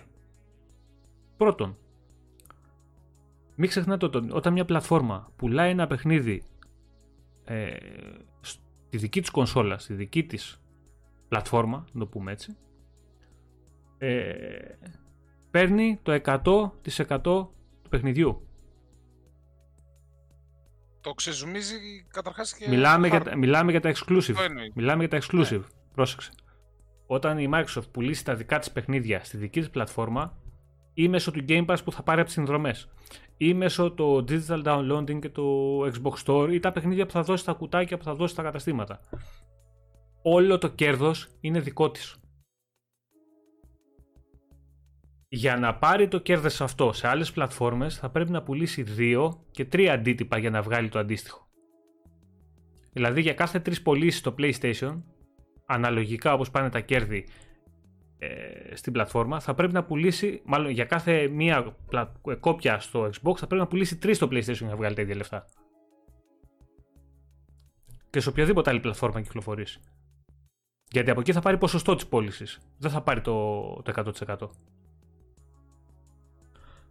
Πλέον, με τα παιχνίδια της Bethesda και πολύ μεγάλους τίτλους που έρχονται, όπως Fable, Forza Motorsport το καινούργιο το οποίο θα το δούμε πιστεύω αρκετά σύντομα, ε, θα, δούμε, θα μάθουμε περισσότερα γι' αυτό. Ε, όλα τα υπόλοιπα τα οποία έχουν ήδη παρουσιαστεί. Τα παιχνίδια που έρχονται από την Initiative, πιθανότατα να είναι Perfect Dark, δεν ξέρουμε σίγουρα, θα το δούμε. Ε, Elder Scroll 6, τα επόμενα Doom, τα επόμενα είπαμε Dishonored και πώς αυτά είναι πάνω από 25 παιχνίδια παιδιά που είναι να δούμε το επόμενο διάστημα. Όταν δεν θα μπορεί να τα παίξει κανείς άλλο σε κονσόλα, σε άλλη κονσόλα και θα μπορεί να τα παίξει σε Xbox, ή θα τον εβάλει σε τρυπάκι να αλλάξει την πλατφόρμα και να πάει να έρθει σε σένα, γιατί είναι πάρα πολλοί χρήστες οι, οποίες, οι οποίοι δεν έχουν PC και όταν θα θέλουν να παίξουν Elder Scrolls 6 θα πούνε, Οχ, εγώ τώρα, που... τι, εγώ θα το έλεγα. Εγώ θα τώρα, Βασίλη, που... να, να αγοράσει και Περίμενε. Μα αυτό σου λέω. Ή θα τους βάλεις σε τρυπάκι να αλλάξουν και θα πει. Γιατί PC είναι δύσκολο κάποιος ο οποίος μπορεί να. Θα, θα σκεφτεί να αλλάξει πλατφόρμα για ένα παιχνίδι. Δεν θα πάει να πάρει ένα PC του χιλιάρικου για να το παίξει. Θα βρει ή. Δεν νομίζω ότι θα σε φτάνουν για τα Elder Scrolls και τα λοιπά. Περίμενε, περίμενε. Ή θα πάρει. Ε, όταν θα κυκλοφορήσει, πιθανόν να σε φτάνουν. Αλλά σου λέω εγώ, ή θα πάει να δώσεις ένα πεντακοσάρικο να πάρεις το αντίστοιχο X και να έχεις και τις δύο δυνατές κονσόλες, ή θα μπεις, στο παιχνίδι, θα μπει στο παιχνίδι και το S το οποίο θα μπορεί να το παίξει σε χαμηλότερες αναλύσεις σίγουρα, με χαμηλότερα textures σίγουρα, αλλά θα μπορεί να το παίξει με στις προσφορές. Εγώ πιστεύω θα το δούμε και σε τύπο Black Friday στο 200. Να είστε σίγουροι ότι το S κάπου εκεί θα σκάσει κάποια στιγμή. Και γι' αυτό είναι και ο λόγος πολύ σημαντικός που κυκλοφορεί το S, παιδιά. Γιατί θα παίξει πάρα πάρα πάρα πολύ σαν δεύτερη κονσόλα για όποιον έχει PS5 ή και δεν έχει PC και θέλει να πάει ε, να παίξει και τα exclusive παιχνίδια του Xbox, θα σε συμφέρει πολύ περισσότερο να πάρεις ένα Series S και να τα παίξεις παρά να πας σε οποιοδήποτε PC. Αυτό είναι σίγουρο. Τώρα βέβαια όποιος έχει, όποιος έχει, οικονομική δυνατότητα και θέλει να πάει να σκάσει ένα-ένα χιλιάρικο να φτιάξει PC και να τα παίξει, θα φτιάξει PC και να τα παίξει. Κοίταξε, και τι έχει αυτή την οικονομική η ίδια πλατφόρμα Κατά πάσα, ναι, κατά πάσα πιθανότητα θα μπορεί να παίζει και τη Sony και Εντάξει, το Xbox και τη Sony. Γιατί πολλά και τη Sony θα αρχίσουν να έρχονται και στο PC. Παιδιά, δεν, δεν θα τα δώσει. Θέλει η Microsoft, θέλει να έχει λόγους ώστε κάποιος να προτιμήσει την πλατφόρμα της. Και ο, ο λόγος δεν είναι μόνο το Game Pass. Δεν μπορεί να είναι μόνο το Game Pass. Θα πρέπει να γίνει και αυτό που είχε ανεβάσει τη Sony τα τελευταία χρόνια στα ουράνια. Ποιο, τα exclusive. Θα πρέπει να μην μπορεί να σου πει κανείς ότι ε, Εμείς έχουμε exclusive. Τώρα εντάξει, το παραμύθι α, παίζουν στα PC δεν είναι exclusive, είναι να είχαμε να λέγαμε. Εντάξει, τα αυτά τα λένε τώρα όσοι δεν σκέφτονται. Ότι α, από τη στιγμή που βγαίνει σε δύο πλατφόρμες δεν είναι exclusive. Mm. Εντάξει. Okay. Άμα σας βολεύει να το λέτε έτσι, πείτε το. Οκ, okay, κανένα πρόβλημα. Αλλά δεν ισχύει. Δεν ισχύει. Δηλαδή, όποιος έχει παίζει κονσόλες για να παίξει Elder Scroll, για να παίξει Doom, για να παίξει όλα τα υπόλοιπα που είπαμε, ε, τα παιχνίδια πρέπει να πάρει Xbox. Γιατί μην ξεχνάμε παιδιά ότι κονσόλα και PC παίζει πάρα πάρα πάρα πάρα πολύ μικρό ποσοστό. Οι κονσολάδες είναι κονσολάδες. Άλλο το gaming στα PC, άλλο το gaming στην κονσόλα. Έχουμε φτάσει σε ένα σημείο που τα έχουμε ονομάσει όλα gaming και τα έχουμε ενοποιήσει όλα και όλα είναι ένα, αλλά δεν είναι ένα. Ε, όχι, στο, Άμα το κάνουμε... παίρνεις το, το 110%, 150% είναι άλλο level. Είναι, το ό,τι και να λέμε, παιδιά. είναι το καλό άλλο πράγμα. Είναι, άλλο level. είναι, Βασίλη, είναι άλλο πράγμα. Είναι κάτι τελείως διαφορετικό. Είναι άλλο πράγμα, ναι. Αν ήταν το ίδιο πράγμα δεν θα υπήρχαν κονσόλες. Θα υπήρχαν μόνο PC. Ναι, και η Sony θα έβγαζε τα παιχνίδια στα PC. Δεν θα πουλάει κονσόλες. Γιατί πουλάει κονσόλες; Γιατί είναι κάτι τελείως διαφορετικό. Γιατί δεν παίζει ο κόσμος τόσα χρόνια που υπάρχουν PlayStation ε, κονσόλες, Γιατί δεν παίζει, Γιατί δεν υπήρχαν τα παιχνίδια που βγαίνουν στο PlayStation στο, στο PC. Γιατί είναι κονσόλα, είναι άλλο το console gaming. Τι να κάνουμε τώρα, δηλαδή τα έχουμε βαφτίσει όλα ένα. Δεν είναι όλα ένα, ρε παιδιά. Τι να κάνουμε τώρα; Όχι, σωστό, σωστό. Έτσι όπως το θέτεις, ε, ναι. Χάρη όποιος μπορεί να πάρει και τις δύο κονσόλες, μακάρι να μπορεί να, να τις πάρει και να τις ευχαριστηθεί και τις δύο. Εδώ μιλάμε τώρα για συγκεκριμένα πράγματα και, και καταστάσεις. Δεν έχει να κάνει με το τι μπορεί να. Όποιος αγοράσει, έχει PC και αγοράσει και τις δύο κονσόλες, είναι ο καλύτερος μάγκας. Εννοείται αυτό το πράγμα, δεν το συζητάμε. Εδώ μιλάμε τώρα για πράγματα που τόσο καιρό και τόσα χρόνια πριν έχουν θάψει για αυτά τα θέματα τη Microsoft. Ένα πράγμα, το exclusive, μία λέξη που την έχει κάνει Ευαγγέλιο η Sony και η κάθε Sony Ε, και τώρα ξαφνικά δεν πρέπει η Microsoft να έχει exclusive. Δηλαδή είναι το λιγότερο υποκριτικό κάποιος που τόσα χρόνια ε, πάει με, το, με τη λέξη exclusive στα χέρια σε πλακάτ και τη γραβαίνει, ξέρω εγώ, να ζητάει αυτή τη στιγμή και να έχει την απέτηση από τη Microsoft να μην κρατήσει exclusive τα καινούργια παιχνίδια. Δηλαδή είναι τραγικό αυτό το πράγμα.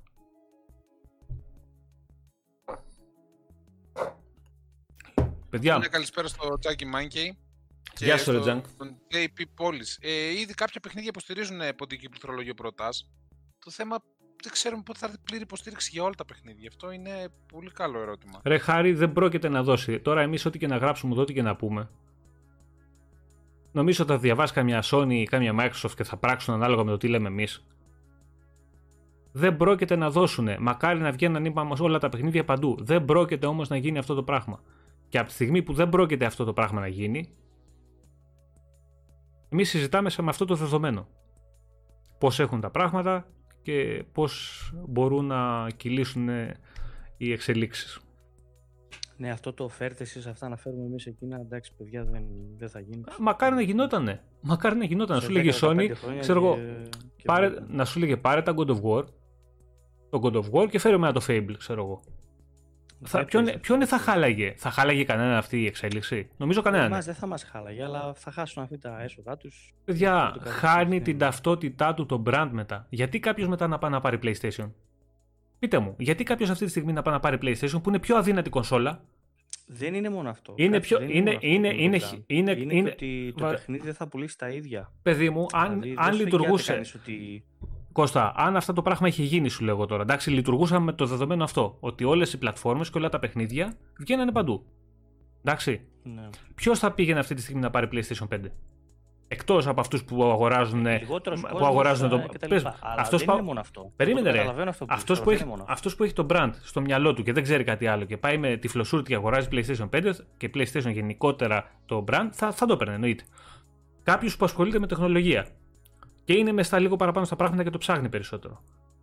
Με δεδομένο ότι θα έπαιζε στην κονσόλα, όποια κονσόλα και να έπαιζε, θα, παίζε, θα έπαιζε τα πάντα. Γιατί να πάει να αγοράσει αυτή τη στιγμή PlayStation 5. Για να έχει με τα ίδια λεφτά χειρότερη κονσόλα, πιο αδύναμη κονσόλα; Για ποιο λόγο; Για να έχει μια κονσόλα η οποία έχει γίνει τρεις φορές το μέγεθος που θα έπρεπε να είναι, άντε όχι τρεις, δύο το μέγεθος που θα είναι για να μπορέσουν να την ψήξουν, που σημαίνει χειρότερο engineering; Γιατί παιδιά, όταν έχεις δύο κονσόλες με τις με τη μία από τις δύο να είναι πιο μικρή σε μέγεθος και πιο δυνατή, αυτό μεταφράζεται ως καλύτερο engineering. Μόνο, δεν έχει άλλη μετάφραση, δεν μπορείς να το πεις διαφορετικά. Η Microsoft έχει κάνει, έχει κάνει καλύτερη μελέτη, έχει κάνει καλύτερη υλοποίηση και αυτό θα φανεί και στο, και στο μέλλον. Θα φανεί και στο δίσκο, θα φανεί και στον εσωματωμένο SSD, ο οποίος δεν είναι καρφωμένος πάνω στη μητρική, αλλά είναι καρτούλα η οποία αφαιρείται Οπότε αν πάθει οποιοδήποτε ε, πρόβλημα στο δίσκο, οποιοδήποτε πρόβλημα στη, στην εσωτερική μνήμη, δεν πετάς μητρική, αλλάζει το δίσκο. Είναι κουμποτή η κάρτα μέσα, για όποιους δεν το έχουν δει. Είναι πάρα πολλά αυτά που έχουν κάνει, τα οποία σου δείχνουν ότι έχεις μια κονσόλα στην οποία έχει γίνει περισσότερη μελέτη και έχουν ασχοληθεί η εταιρεία πιο σοβαρά. Εντάξει. Για ποιο λόγο θα πήγαινε κάποιος να πάρει PlayStation 5 τώρα; Ξαναρωτάω αν λειτουργούσαμε αυτό το δεδομένο. Άρα αυτό δεν θα γίνει ποτέ. Ναι, ακόμα σου λέω και να γινότανε και με αυτά τα δεδομένα που έχουμε τώρα δεν θα πουλούσαν ε, το ίδιο τα παιχνίδια. Δεν μπορεί δηλαδή τώρα το Gears να πάει στο PlayStation και να πουλήσει πουλί, ούτε το Horizon να έρθει στο Xbox να πουλήσει τα ίδια. Γιατί ανταγωνίζονται μεγαλύτερη γκάμα παιχνιδιών και μειώνονται αναγκαστικά οι πωλήσεις. Οπότε δεν είναι απλά μετακινώ κάτι και βγάζω τα ίδια νούμερα. Ο Γιώργος... ε, νομίζω ε, πολύ ωραίο σχόλιο έκανε ο Τζάνκι Μάνκι, παιδιά. Λέει αφήστε τους δημοσιογράφους να γράφουν ό,τι θέλουν. Όταν κυκλοφορήσει το επόμενο Elder Scrolls, ο απλός κόσμος θα χρειαστεί Xbox να το παίξει. Δεν έχει να φοβηθεί τίποτα το Xbox άμα το κρατήσει αποκλειστικό. Ναι, συμφωνώ μαζί του. Όπως και το God of War να κυκλοφορήσει στο PlayStation, θα χρειαστεί PlayStation ο κόσμος για να το παίξει. Ε, εγώ γενικότερα πάνω με όσα λες, συμφωνώ. Απλά να πούμε και το άλλο ότι παιδιά οι συμφωνίες πρέπει να τηρούνται. Για να το πάω τώρα στο άλλο level που κάποια παιδιά διαμαρτύρονταν. Ε, ό,τι υποσχέσεις είχε δώσει η Bethesda για τα παιχνίδια που πρέπει να κυκλοφορήσουν στη Sony θα κυκλοφορήσουν. ό,τι αναβαθμίσεις πρόκειται ακόμα να λάβει το Doom Eternal γιατί είναι να πάρει ακόμα κάποια DLC, κάποια τέτοια, θα πάνε πολύ σωστά και ορθά παντού. Ε, το Elder Scrolls πολύ σωστότατα θα πάει παντού. Όποια αναβάθμιση θα βγει στο Elder Scrolls Online, για να το διευκρινίζουμε, θα πάει παντού. Δεν γίνεται να καταλήψει αυτούς τους χρήστες ξαφνικά μια μέρα για να, να τους πεις: Σας κόβω το περιεχόμενο. Εντάξει, Δεν γίνεται. Και εγώ θα την έκραζα μετά. Αν πηγαίνανε και κλείνανε περιεχόμενο σε παιχνίδια και σε κόσμο που έχει αφιερώσει ώρες, χρήματα και περισσότερο ώρες, γιατί αυτό είναι το πιο σημαντικό. Ναι, και έχει εκεί παίξει θα ήταν 500.000 ώρες, για 2.000 ώρες σε, χοντρό κράξιμο. σε παιχνίδι. Πρώτα-πρώτα είναι ανήθικο να το κάνεις. Κατηνιές είναι αυτά. Το πρώτο πράγμα, οι πρώτοι που θα τους βρίζαμε και θα τους ε, σκίσαμε εδώ πέρα ήμασταν εμείς. εμείς. Εμείς.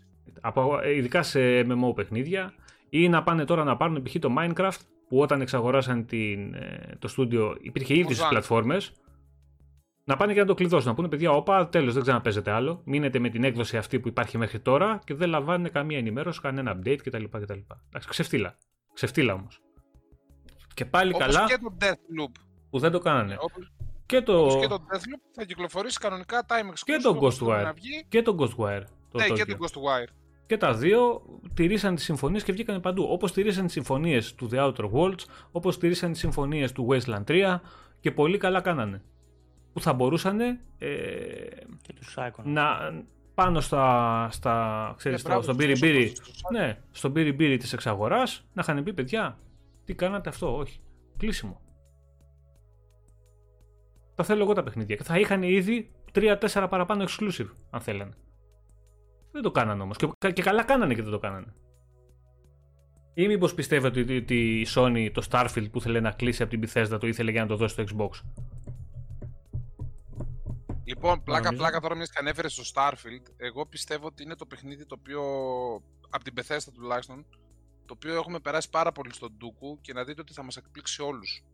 Ε, πρέπει να βγαίνει... Θα, θα βγει μάλλον υπερπαραγωγή αυτό το παιχνίδι, παιδιά. Όχι Έτσι ρε Γιάννη, πιστεύω. εντάξει. Όποιος έχει κάνει ο Γιάννης λέει dislike είναι καραγκιόζης. Όχι ρε, άσε τον κόσμο να κάνει ό,τι εντάξει, θέλει. άμα δεν- Άσε τον Ναι, κόσμο να ναι. κάνει ό,τι γουστάρει. Σιγά τώρα μην κάτσουμε να σκάσουμε για χαζομάρες. Άμα έκανε κανείς dislike, άμα δεν έκανε και άμα έκανε κανείς like. Σιγά. Έτσι κι αλλιώς ξέρετε, ναι, ότι κατάλαβα. δεν είμαστε εδώ για τα like και τα dislike. Εμείς είμαστε εδώ να κάνουμε παρείτσα, να πούμε τη γνώμη μας και όλα καλά. Ε, Έλα, λοιπόν, αφήσε like λάγος τώρα, ο... κουφάλα, πες την ναι, αλήθεια τώρα. πολύ, πολύ, πολύ. Τι να σου πω. Τζε- Ο JP Πόλης λέει χρόνια PC gamer και κουρασμένος από το cheat. Βλέπω πολύ το Xbox σαν πιο δυνατή κονσόλα, αλλά σκέφτομαι και το PS5 λόγω VR. Δεν είναι και αυτός ένας λόγος για κάποιον που γουστάρει το VR. Εγώ να σου πω αλήθεια δεν το θέλω καθόλου. Ο Κώστας π.χ. από εδώ βρίσκει πολλά καλά. Εγώ Ειδικά δεν. στο VR του PlayStation, ρε παιδιά, όχι. όχι. Εντάξει, κοίτα να Για δεις. VR όχι. Βέβαια το, χειρότερο VR. entry είναι, δεν Βέβαια υπάρχει. το, το VR στο, στο PS5 δεν ξέρεις πώς θα λειτουργεί. Μπορεί να είναι. Να μου πεις, εντάξει, αν δεν βγει καινούριο, γιατί δεν βλέπω και καινούριο να, να βγάλανε Ας, τίποτα. Πρέπει να κάνεις παπάδες με το VR. Θέλει φράγκα πολλά. Κοίτα, το 5 είναι δυνατό μηχάνημα. Θα το, το παίζει καλά το VR. Δεν θα είναι σαν το PlayStation 4.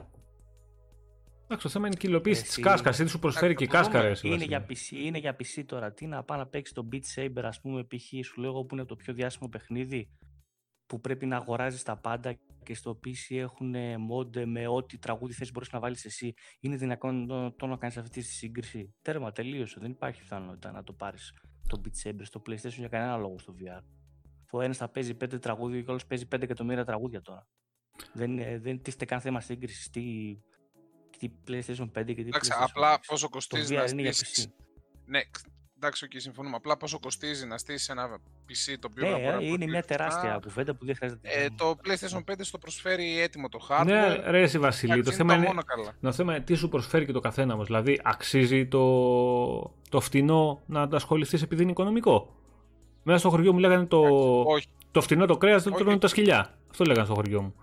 Ε, το θέμα είναι, Ποιο- εγώ από όσα έχω δει, Ποιο από όσα. Δεν είμαι από χωριό, αλλά είπα να το πω γιατί το έχω ακούσει. Α, εντάξει. Λοιπόν, λοιπόν, λοιπόν, το θέμα είναι ότι εγώ όσα παιχνίδια παιδιά έχω δει στο, στο VR, γιατί έχω δει.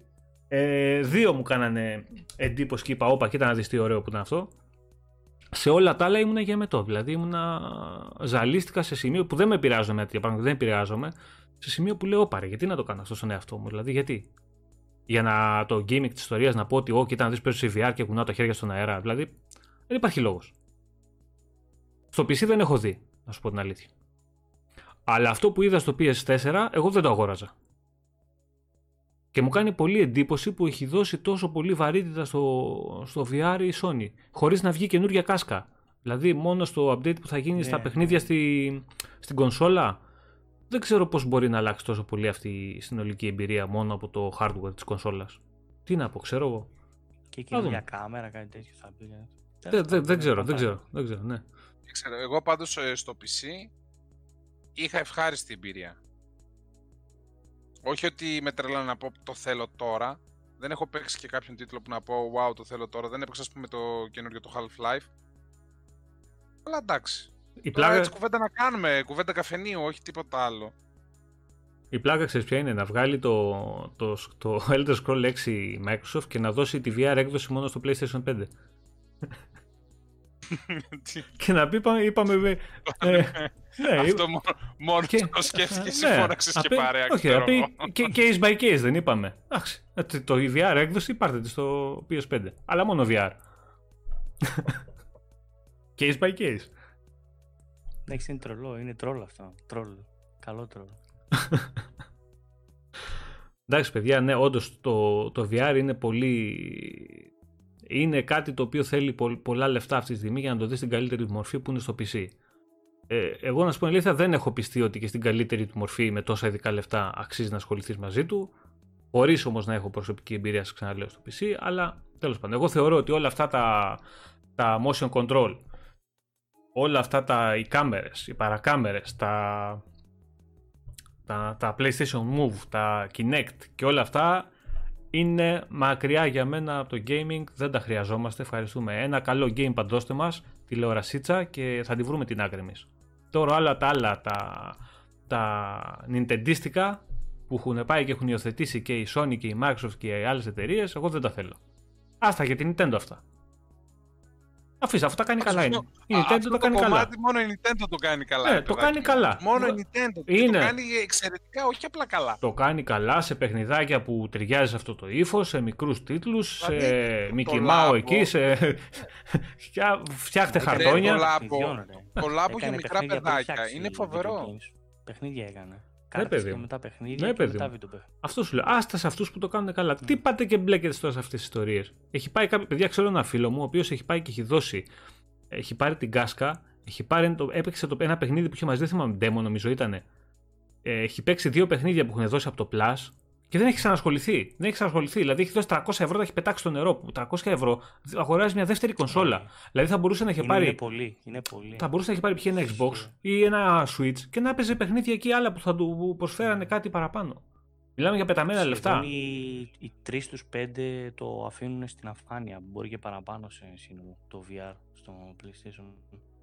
Μένει πολύ δηλαδή και ξανά πουλιέται μετά. Τέλος πάντων, εγώ, βε- εγώ βέβαια να σου το ξαναλέω, δεν ξέρω αν είναι σε χειρότερη μοίρα από αυτούς που έχουν δώσει 1,5-2 χιλιάρικα για το PC για να κάνουν τα ίδια πράγματα, σε λίγο καλύτερη μορφή, αλλά τέλος πάντων. Λοιπόν, πριν το. Βασικά, τι έχουμε να συζητήσουμε ακόμα για τα, για τα στούντιο; Θέλετε εσείς να συμπληρώσετε κάτι, αν θέλουν τα παιδιά εδώ κάτι να συμπληρώσουμε κάτι; Ναι, ρε Χάρη, τώρα να είχαμε να λέγαμε τώρα, αυτό είναι τελείως υποκειμενικό. Το τι γουστάρει ο καθένας είναι. Εδώ μιλάμε τώρα εμείς με τα δικά μας τα θέλω. Τώρα, αν πει κάποιος ότι εγώ γουστάρω VR, τι θα του πούμε, ότι είσαι χαζό που γουστάρει VR. Καλά, κάνεις και γουστάρεις, αφού σου αρέσει. Τι. Όχι, Γιώργο, δεν το έχω δει. Τι είναι αυτό, καμιά απάτη της Nintendo πάλι; PlayStation. Τι είναι; Αυτό το Mario Kart λέει Home Circuit. Θε- Δεν έχω δει, αλλά μου μυρίζει για απάτη της Nintendo αυτό. Δεν ξέρω. Δεν Ναι, ξέρω. όχι, είναι 100 ευρώ, παίρνεις ένα κάρτ που έχει πάνω κάμερα και το βάζεις στο σπίτι. Έλα να πούμε ένα θέματάκι ακόμα. Μέχρι να, 100 βγάλουν τα ευρώ παιδιά, μόνο. μέχρι να βγάλουν εδώ τα παιδιά τίποτα για, το, για τα VR. Για τα VR λέω, για τα exclusive παιχνίδια. Εσείς θέλετε, Κώστα, θέλετε να συμπληρώσετε τίποτα για, τη, για τα παιχνίδια τα exclusive του Xbox στις άλλες πλατφόρμες; Ε, Τίποτα αυτό ότι πρέπει να τα κρατήσει για μένα ένα brand να είναι στο κουτί, κάποιοι χαρακτήρες κτλ. Δηλαδή δεν είναι μόνο αυτό το που λέει ο άλλος να τα κρατήσουμε για να τι λέμε στους άλλους. Δηλαδή η Microsoft δεν πάει να κάνει κάτι επειδή κάποιος Γιώργος και κάποιος Κώστας θέλει να τη λέει σε κάποιον άλλον. αλλά πρέπει να χτίσει αυτό το image για να έχει το κουτί της, ξέρω εγώ, δύο-τρει χαρακτήρες δυναμικούς έτσι. Δεν μπορείς να έχεις ένα φλόρο απ' έξω. Πρέπει να έχεις ένα δυνατό χαρακτήρα όπως ήταν στο Gears, να αποφύγει και λίγο το μότο Halo Forza Gears, να μπει κάποιος δυναμικός, κάποιο IP δυνατό και να τους κάνει τη διαφήμιση, ας πούμε, σαν exclusive. Αυτό θέλει να κάνει ουσιαστικά το image. Αυτό το image στην ακτή. Ε, Γιώργο, Ρίζο, βλέπουμε το Return. Είναι ένα horror παιχνιδάκι όπως το βλέπεις σε αυτή τη φάση. Ε, αξιόλογο παιχνίδι. Αρκετά αξιόλογο παιχνιδάκι. Αρκετά φθηνό. Νομίζω ότι είναι πολύ καλό και είναι και αρκετά μεγάλο και σε, και σε διάρκεια. Ε, ωραία. Λοιπόν, πάμε λίγο να δούμε για το... Εσείς παιδιά γράφτε εδώ στο chat ότι θέλετε να το συζητήσουμε. Πάμε να δούμε λίγο το UI του PS5. Να πείτε λίγο τη, Ναι. τη γνώμη σας κι εσείς. Έλα Βασίλη. Τι να πούμε, ρε φίλε. Μμ; Όχι, θα το πούμε. Πλάκα κάνω. Ε, το πιο σημαντικό που δεν έχουμε δώσει και, και εμείς καθόλου σημασία μέχρι τώρα, παιδιά, τελικά φαίνεται να είναι το quick resume στο UI του Xbox, έτσι. Στην ναι, καρδιά ναι, του. ναι, ναι, ναι, ναι, δεν υπάρχει. Ε, να είναι τρελό game changer. Δεν είναι τυχαίο που το όσο το δοκίμασαν το χαρακτηρίζουν ναι, είναι game με changer. δεδομένο. Ε, ναι, αξίζει. Αν και τώρα, Junk, θα έπρεπε να πω ότι δεν αξίζει αφού μας κόψανε το stream για τα πνευματικά δικαιώματα. Αλλά αξίζει. Δεν Ναι, το προ- εντάξει. Είναι καλό. Έτσι κι αλλιώς Και μετά. τζάμπα από τα gold. Είναι παίχτο, δεν χάνεις τίποτα. Ε, καλά, παιδιά, να, να πούμε μία τώρα μπαμ ότι κάτι φήμες που κυκλοφορούν με το πρόγραμμα του event που θα παρουσιάσει η Microsoft τον Νοέμβρη και τα λοιπά, μην το βλέπετε καθόλου, δηλαδή ούτε μία στο εκατομμύριο. Ε, ο Αντώνης ο Ζιεπέξ λέει στην Ελλάδα θα έρθουν 5 1000 PS5 λέει και η ζήτηση τώρα είναι 55.000. Όποιος το ψάχνει παίρνει Xbox. Το σίγουρο, Αντώνη, είναι ότι το Xbox, εγώ δεν λέω σε καμία περίπτωση ότι το Xbox θα πουλήσει περισσότερο, ειδικά στην Ελλάδα, καλά αυτό το ξεχνάμε, ειδικά στην Ελλάδα από το PS5. Δεν υπάρχει περίπτωση. Το σίγουρο είναι ότι θα τα πάει πολύ, πολύ καλύτερα από την προηγούμενη γενιά. Μα πολύ καλύτερα όμως. Και σε συνδυασμό με τα first party παιχνίδια που θα, που θα βγάλει, που θα έρθουν στο διάστημα και που θα ανακοινωθούν, γιατί ξέρετε ότι ε, η ζυγαριά αλλάζει ανάλογα το βάση των ανακοινώσεων. Όσο πιο πολλά μεγάλα παιχνίδια θα ανακοινώνει η Microsoft, τόσο πιο πολύ θα εξυψώνεται και στα μάτια των gamers γενικότερα. Δηλαδή και κάποιος πορωμένος να είναι με το PlayStation, δεν μπορεί να κλείνει τα μάτια και να μιλάει έστω και από μέσα του. Όπερα, κοίτα το τι βγάλαν αυτοί. Όσο πιο μεγάλα παιχνίδια βγάζεις και όσο πιο πολλές ανακοινώσεις κάνεις σε βάθος χρόνου, τόσο πιο πολύ θα ανεβάζουν και το brand. Όσο πιο πολύ ανεβαίνει το brand, τόσες πιο πολλές πωλήσεις θα κάνεις και σε κονσόλες και σε συνδρομές κτλ. Άρα το Xbox με το momentum που έχει αυτή τη στιγμή, σίγουρα θα πάει πολύ καλά την προηγούμενη γενιά. Και αν πούλησε κοντά 60 εκατομμύρια, δεν ξέρω πώ είναι και παραπάνω, Xbox One στην προηγούμενη γενιά, βάλτε κάτω, το οποίο παιδιά για τα πρώτα χρόνια τα τραγικά που έχει η κονσόλα είναι καταπληκτικό νούμερο, ε. ε το 60 εκατομμύρια είναι πολύ μεγάλο νούμερο. Για το πώς ξεκίνησε; Ε, βέβαια. Με, με στο δεδομένο ότι τα, τα πρώτα 2-2,5 χρόνια τρία ήταν καταστροφή. Τουλάχιστον επικοινωνιακή καταστροφή. Ώρα θερινή δεκτός μόνο μπορείς να χαρακτηρίσεις τέτοιο νούμερο για το Xbox. Και είναι, ε, Βασίλη, μπορεί να μην έχουν αλλαξοπιστήσει πολύ και να πάρουν ε, από αντί για PlayStation 5. Αλλά σίγουρα θα είναι πολλοί που έχουν οικονομική δυνατότητα που θα πάρουν και τα δύο πλέον. Ναι, συμφωνούμε. Δηλαδή δεν, είναι, Τουλάχιστον δεν είναι ανάγκη κάποιος να, να, πε- να πετάξει το PlayStation 5 ή το PlayStation 4 και να έρθει στη μεγάλη οικογένεια του Xbox στι αγκάλε μας και, και, και. Να πάρει και τη δεύτερη κονσόλα και να έχει και τις δύο. Γιατί, γιατί όχι. Που είναι και η καλύτερη λύση άλλωστε για όποιον έχει την οικονομική δυνατότητα. Και κάποιος που έχει Xbox μπορεί να πάρει και το PS5. Καλά, το εννοείται digital. αυτό, δεν το συζητάμε. Κάποιοι- Και το digital να πάρει, να πάρει την κανονική έκδοση. Αν έχει τα λεφτά, γιατί να πάρει την κανονική έκδοση; Σκέψου στην αρχή φορτωνόταν ένα Kinect που δεν ήθελε ο άλλος. Δηλαδή, ακόμα και αυτός που ήθελε να πάρει τις δύο κονσόλες. Καλά, τα- τα- μην πιάσουμε πάλι, παιδιά.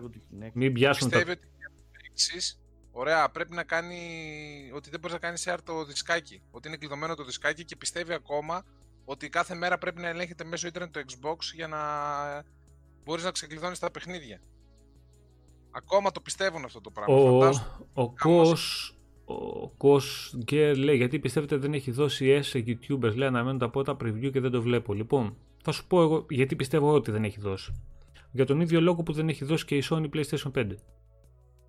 Για να μην γίνουν άμεσες συγκρίσεις με την άλλη κονσόλα. Γιατί αν αυτή τη στιγμή γίνουν συγκρίσεις άμεσες ε, του Series X με το Series S ε, μπορεί να ακουστεί άσχημη σαν σύγκριση και σαν συγκριτικό η διαφορά δυναμικότητας των δύο κονσολών.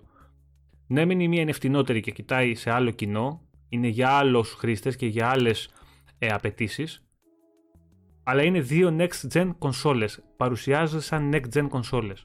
Αν σου βγουν τα συγκριτικά και τη μία στη, χαμη... στη βγάλουν πάρα πολύ χαμηλών δυνατοτήτων με σύγκριση το Series X, ε, πολύ πιθανό να χτυπήσει άσχημα και για τον brand.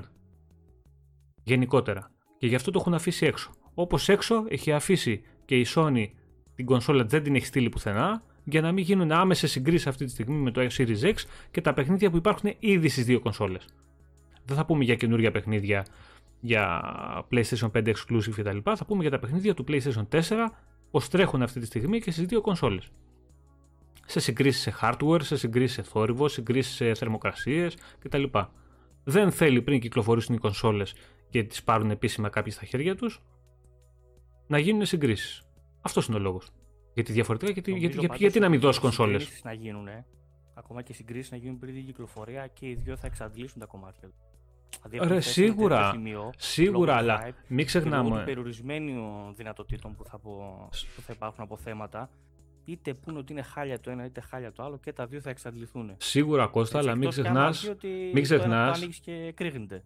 Σίγουρα, ρε. Καλά, δεν υπάρχει τέτοια περίπτωση. Αλλά μην ξεχνάς ότι τα πρώτα χρόνια. Λόγος τώρα για σύγκριση. αλλά με... Νικόλα, το Digital Foundry ακόμα PS5 δεν έχει πάρει. Με δικά του λεφτά το αγοράσει. Ναι. Και κάτι ε. ακόμα, παιδιά, στα σχόλια. Έτσι, Γεια σου, ρε πάνω. Ε, ρε Master Chifty, το έχουμε ξαναπεί. Έχουμε ακούσει πολιτή με τα αυτιά μας να λέει το FIFA παίζει μόνο στο PlayStation. Το έχουμε ακούσει με τα αυτιά μας. Εντάξει, ναι. Ε, εντάξει, γενικά στα καταστήματα έχουμε ακούσει πολλά. Ε, επίσης, Μην ναι. ξεχνάτε ότι ε... και αυτοί οι άνθρωποι που πουλάνε στα καταστήματα είναι άνθρωποι που ασχολούνται με τεχνολογία, είναι άνθρωποι που ασχολούνται με το gaming και είναι πάρα πολλές πιθανότητες συγκεκριμένοι άνθρωποι να είναι και πορωμένοι και με μια πλατφόρμα. Και από τη στιγμή που κάποιος είναι πορωμένος, μην πιστεύετε ότι θα βάλει παραπάνω τη δουλειά του και το πώς θα φερθεί επαγγελματικά πιθανότατα θα βάλει παραπάνω την πόρωση τη δική του και θα προσπαθήσει να στείλει στο αγαπημένο του PlayStation ή στο αγαπημένο του Xbox έναν ακόμα πελάτη. Γιατί σας κάνει εντύπωση αυτό; Στην Ελλάδα είμαστε. Εντάξει, ναι, Καμία εντύπωση. Εντάξει, τι τρέλες και πώς θα ακούσουμε ακόμα; Παιδιά ζητάνε unboxing Xbox Series X, ε. Εντάξει, παιδιά, άμα μας έρθει... Θέλουμε να δούμε και πρόσωπο, να ξέρεις. Άμα μας έρθει στην ώρα του, όλα θα γίνουν. Θα βγάλω πόλ στην ομάδα, ρε. Θέλετε να δείτε τα μούτρα του καφετζή ή όχι; Καλώ το και το Μαναγιώτη από τη Ρετρόπολης. Γεια σου, ρε Πανώ. Επίσης, παιδιά, εμένα να με συγχωράτε. Θα σας αποχαιρετήσω. Πρέπει να πάω να πιάσω τραπέζι, παιδιά. Παίζει Πάοκ, δεν μπορώ. Πρέπει να δει ΑΕΚ Πάοκ αυτός να δει πώς χάνουν σήμερα. Άντε, Βασίλη μου. Ρε, κατσικοπόδα, ρε. Έχουμε ένα 20 λεπτό. Λοιπόν, παιδιά, θα πούμε λίγο και Καλή το. συνέχεια να. Να σε καλά, ρε, να σε καλά, ρε, Μπιλί. Χαιρετώ. Άντε, γεια σου, Μπίλη. Τα λέμε.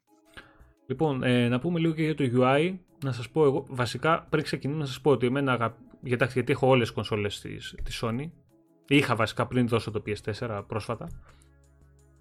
Ε, αγαπημένο μου είναι το PS3 το οποίο αν δούλευε όπως θα έπρεπε να δουλεύει τότε στην κονσόλα, εντάξει, δεν μπορούσε η γαϊμένη κιόλας να το δουλέψει σωστά. Κόλλαγε, έκανε, δεν φόρτωνε, έκανε να φορτώσει ένα μήνα. Αν δούλευε σωστά και έπαιρνε περισσότερες, λίγο περισσότερες βελτιώσεις, για μένα θα ήταν το ιδανικό και για το PS4 και για το PS5. Βασικά το... η φιλοσοφία του. Ε, από εκεί και πέρα του 4 ήταν πολύ απλό. Ε, έχει Ξέρετε πώς έχει γίνει τώρα η όλη ιστορία. Το κάνουμε πολύ απλό ώστε να μην μπερδεύονται οι πολλοί παίχτες. Όταν έχεις ένα user base 100 εκατομμυρίων ανθρώπων, οι οποίοι η πλειοψηφία τους παίζει ένα ή δύο παιχνίδια, πρέπει να το κάνεις όσο πιο απλό γίνεται. Δείτε τη, τη Nintendo που δεν έχει κάνει καν UI. Δεν έχει μπει καν στη διαδικασία να δημιουργήσει τίποτα. Έχει βάλει μια σειρά εκεί που μπαίνουν τα παιχνίδια και τέλος αυτό είναι. Δεν έχουμε κάτι άλλο. Ευχαριστούμε πολύ. τίποτα, τέλος. Καλά, δεν έχει ούτε multitasking ούτε application. Δεν υπάρχει και λόγος. Τίποτα, ναι, δεν έχει κάνει. στο PlayStation τώρα. Στο PlayStation 5 τώρα, τι έγινε; Ε, το κάνανε πιο προσιτό να πω, πιο διαδραστικό, ναι, πιο, πιο έτσι θελκτικό στους ε, trophy hunters. Ε, προσθέσανε κάποια πράγματα που είχαμε δει και παλιότερα. Π.χ. είδαμε περίπου λειτουργίες σαν το Snap που είχε το Xbox One στην αρχή, το οποίο αφαιρέθηκε μετά. Ε, είδαμε κάποια πράγματα που έχουν ενδιαφέρον. Δεν ξέρω κατά πόσο θα, θα πέσει δουλειά από developers και από όλα τα υπόλοιπα πάνω για να, να λειτουργήσουν σωστά και όπως πρέπει να λειτουργήσουν κάποια πράγματα. Ε, εμένα με κούρασε να σας πω λίγο την αλήθεια όπως το είδα. Μου φάνηκε με πάρα πολύ πληροφορία πάνω παντού. Δηλαδή δεν την είδα κάπου σωστά κατηγοριοποιημένη. Με κούρασε όλη αυτή η πληροφορία. Δεν είναι άσχημο. Ο Πάνος λέει κακής έχει YouTube λέει το Switch. Έχει, ναι, όντως. ναι, έχει YouTube. Ναι, ναι, εντάξει. Οπα, Κωστά, κάτσε, κάτσε να σε ανεβάσω λίγο γιατί λένε τα παιδιά ότι δεν σε ακούμε καλά. Για πάμε λίγο, για μιλά. Έλα, τώρα ακούγομαι καλύτερα. Τώρα θα ακούγεσαι σίγουρα καλύτερα. Λοιπόν, Απλά έχω απομακρυνθεί λίγο και από. Εντάξει, εντάξει. Λοιπόν, ε, εμένα με κούρασε όλη αυτή η πληροφορία και επειδή το είδα αρκετά πολύπλοκο, ξέρεις με τα snap, τα παραθυράκια να τα κουμπώνεις αριστερά-δεξιά, να τα βλέπεις ταυτόχρονα κτλ. Ε, δεν ξέρω σε βάθος χρόνου και με τα παιχνίδια που θα κυκλοφορούν στο μέλλον να είναι πολύ πιο απαιτητικά από αυτά που υπάρχουν τώρα και με δεδομένο ότι το PS5 είναι πιο χαμηλών δυνατοτήτων από το Series X δεν ξέρω το κατά πόσο θα μπορέσει αυτό το πράγμα να συνεχίσει να τρέχει σωστά ή το κατά πόσο θα επηρεάσει τις επιδόσεις των παιχνιδιών στην κονσόλα. Δηλαδή μην φτάσουν σε σημείο να πάθουν αυτό που έπαθε η Microsoft ε, με το One, το οποίο άρχισε και ξύλωνε πράγματα από το UI για να ελευθερώσει μνήμη ώστε να μπορούν να παίξουν τα παιχνίδια λίγο καλύτερα. Γιατί με το One αυτό έγινε στην ουσία. Το Snap και όλα τα υπόλοιπα γι' αυτό ξυλωθήκαν από πάνω. Το Kinect χρησιμοποιούσε κάπου το 13% της ε, μνήμης κιόλας, αν θυμάμαι καλά. Εντάξει, εγώ δεν σου μιλάω για το Kinect που ήταν κάτι εντελώς ξεχωριστό, κάτι ε, ε, μεμονωμένο, ήταν εξωτερικό στην ουσία εξάρτημα. Ε, μιλάω για, το, για τις λειτουργίες που υπήρχαν ήδη στο UI. Όπως ήταν π.χ. το Snap.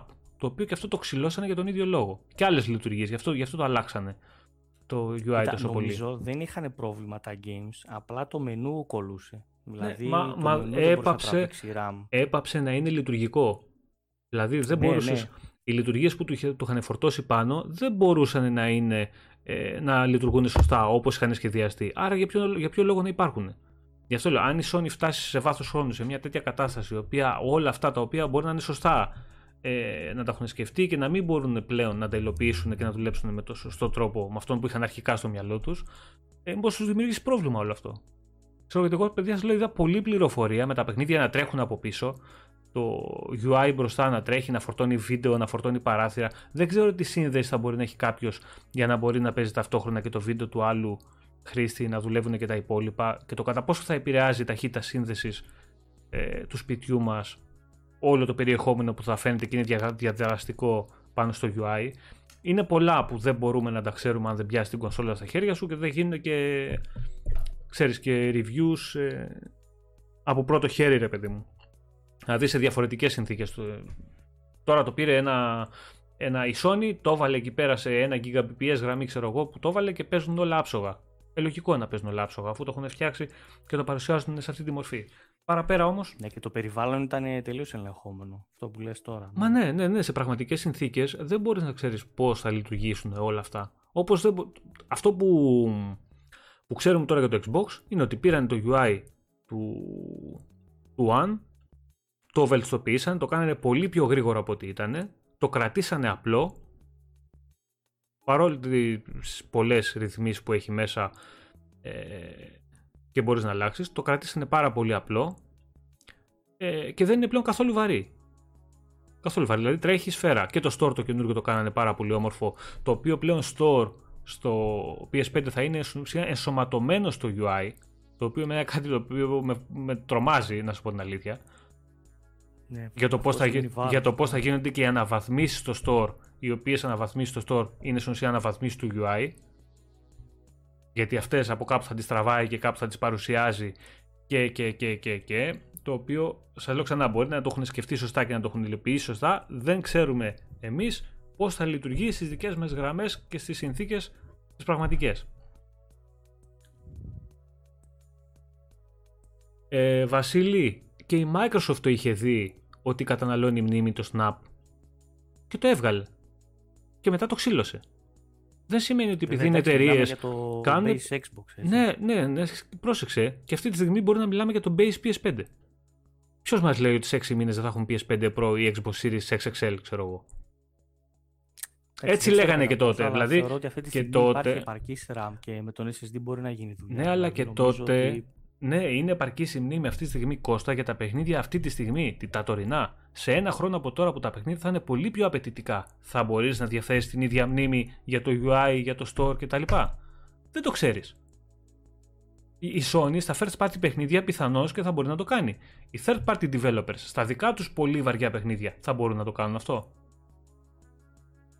Ή Εντάξει, θα. Μπορεί να μην τα χρησιμοποιήσουν καν αυτοί αυτά τα. Μπορεί τα να το features. χρησιμοποιήσουν. Δηλαδή, δεν θα πέσει το η ποιότητα του παιχνιδιού. Απλά μπορεί να μην χρησιμοποιήσουν τα features. Δεν είναι κάτι αυτό. Εντάξει, ναι, τώρα ξέρεις. Τώρα κι εμείς να είχαμε να λέγαμε είναι. Δεν ξέρουμε ακριβώς πώς θα είναι υλοποιημένο. Εγώ το είδα πολύ πολύπλοκο, με πάρα πολλή πληροφορία. Ε, Ναι, Το το οποίο οποίο. εμ- Μου άρεσαν κάτι πολύ μικρές γραμματοσυρές. Δηλαδή, ακόμα και την ώρα σε πολύ μικρή γραμματοσυρά.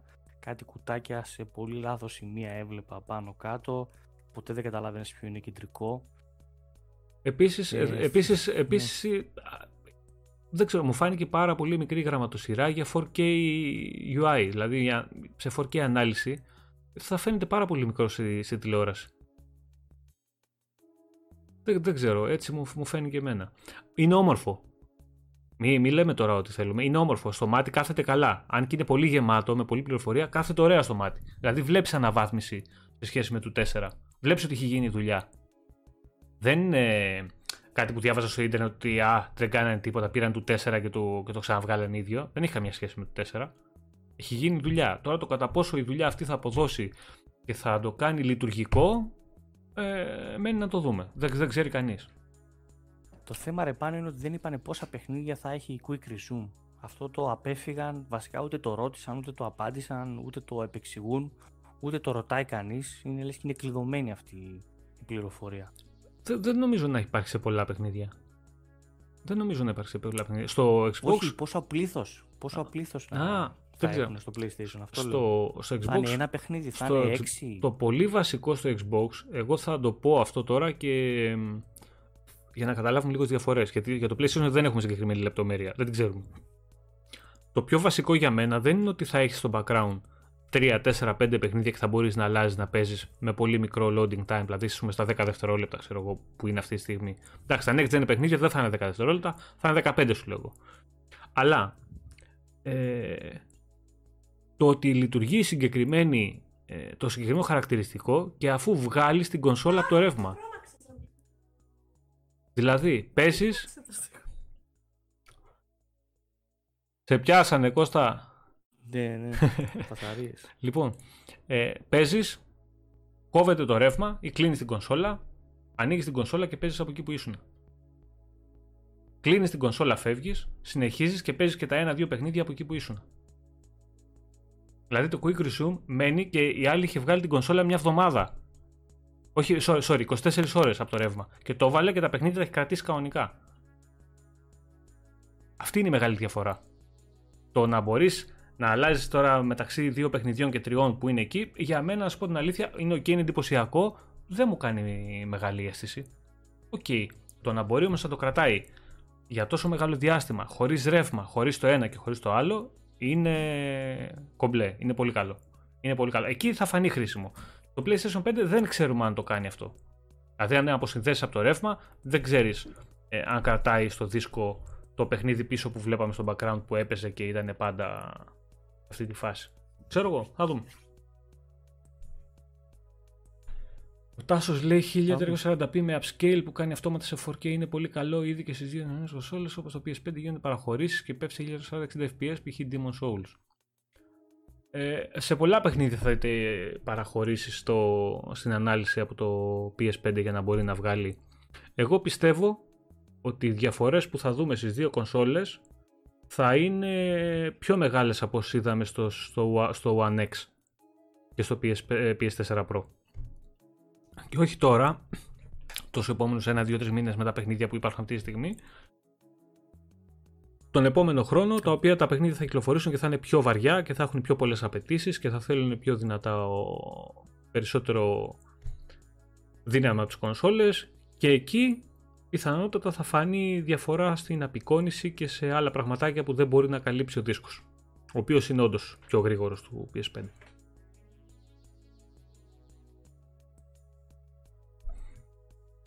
Ε, το DLSS είναι της Nvidia όμως, ρε, Γιώργο. Πρέπει να βγάλει το παρόμοιο η, η AMD για να δούμε κάτι τέτοιο στο, στις κονσόλες. Αυτό που λες έχει βάση, ναι, αλλά είναι της Nvidia. Λοιπόν, έχουμε κάτι άλλο εδώ.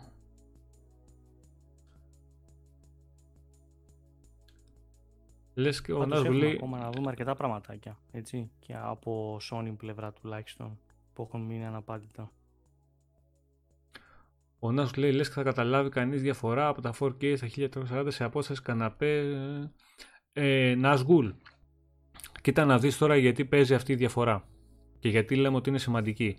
Στα πρώτα χρόνια της προηγούμενης γενιάς το μεγάλο gap, το, το, το κενό ανάμεσα στις δύο κονσόλες δεν το δημιουργούσαν, δεν το δημιουργούσαν μάλλον τα exclusive που είχε κάθε μία. Ίσα ίσα η Microsoft είχε πιο πολλά exclusive τα πρώτα ένα-δύο χρόνια.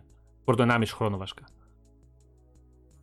Αυτή τη διαφορά τη δημιούργησε το Digital Foundry και όλα τα κανάλια στο YouTube που παίρνανε και είχαν μεγαλοποιήσει το 900p με το 1080p. Εκεί έγινε η διαφορά. Δεν θυμόσαι στην προηγούμενη ε, γενιά τι είχε γίνει. Ήταν θολούρα όμως.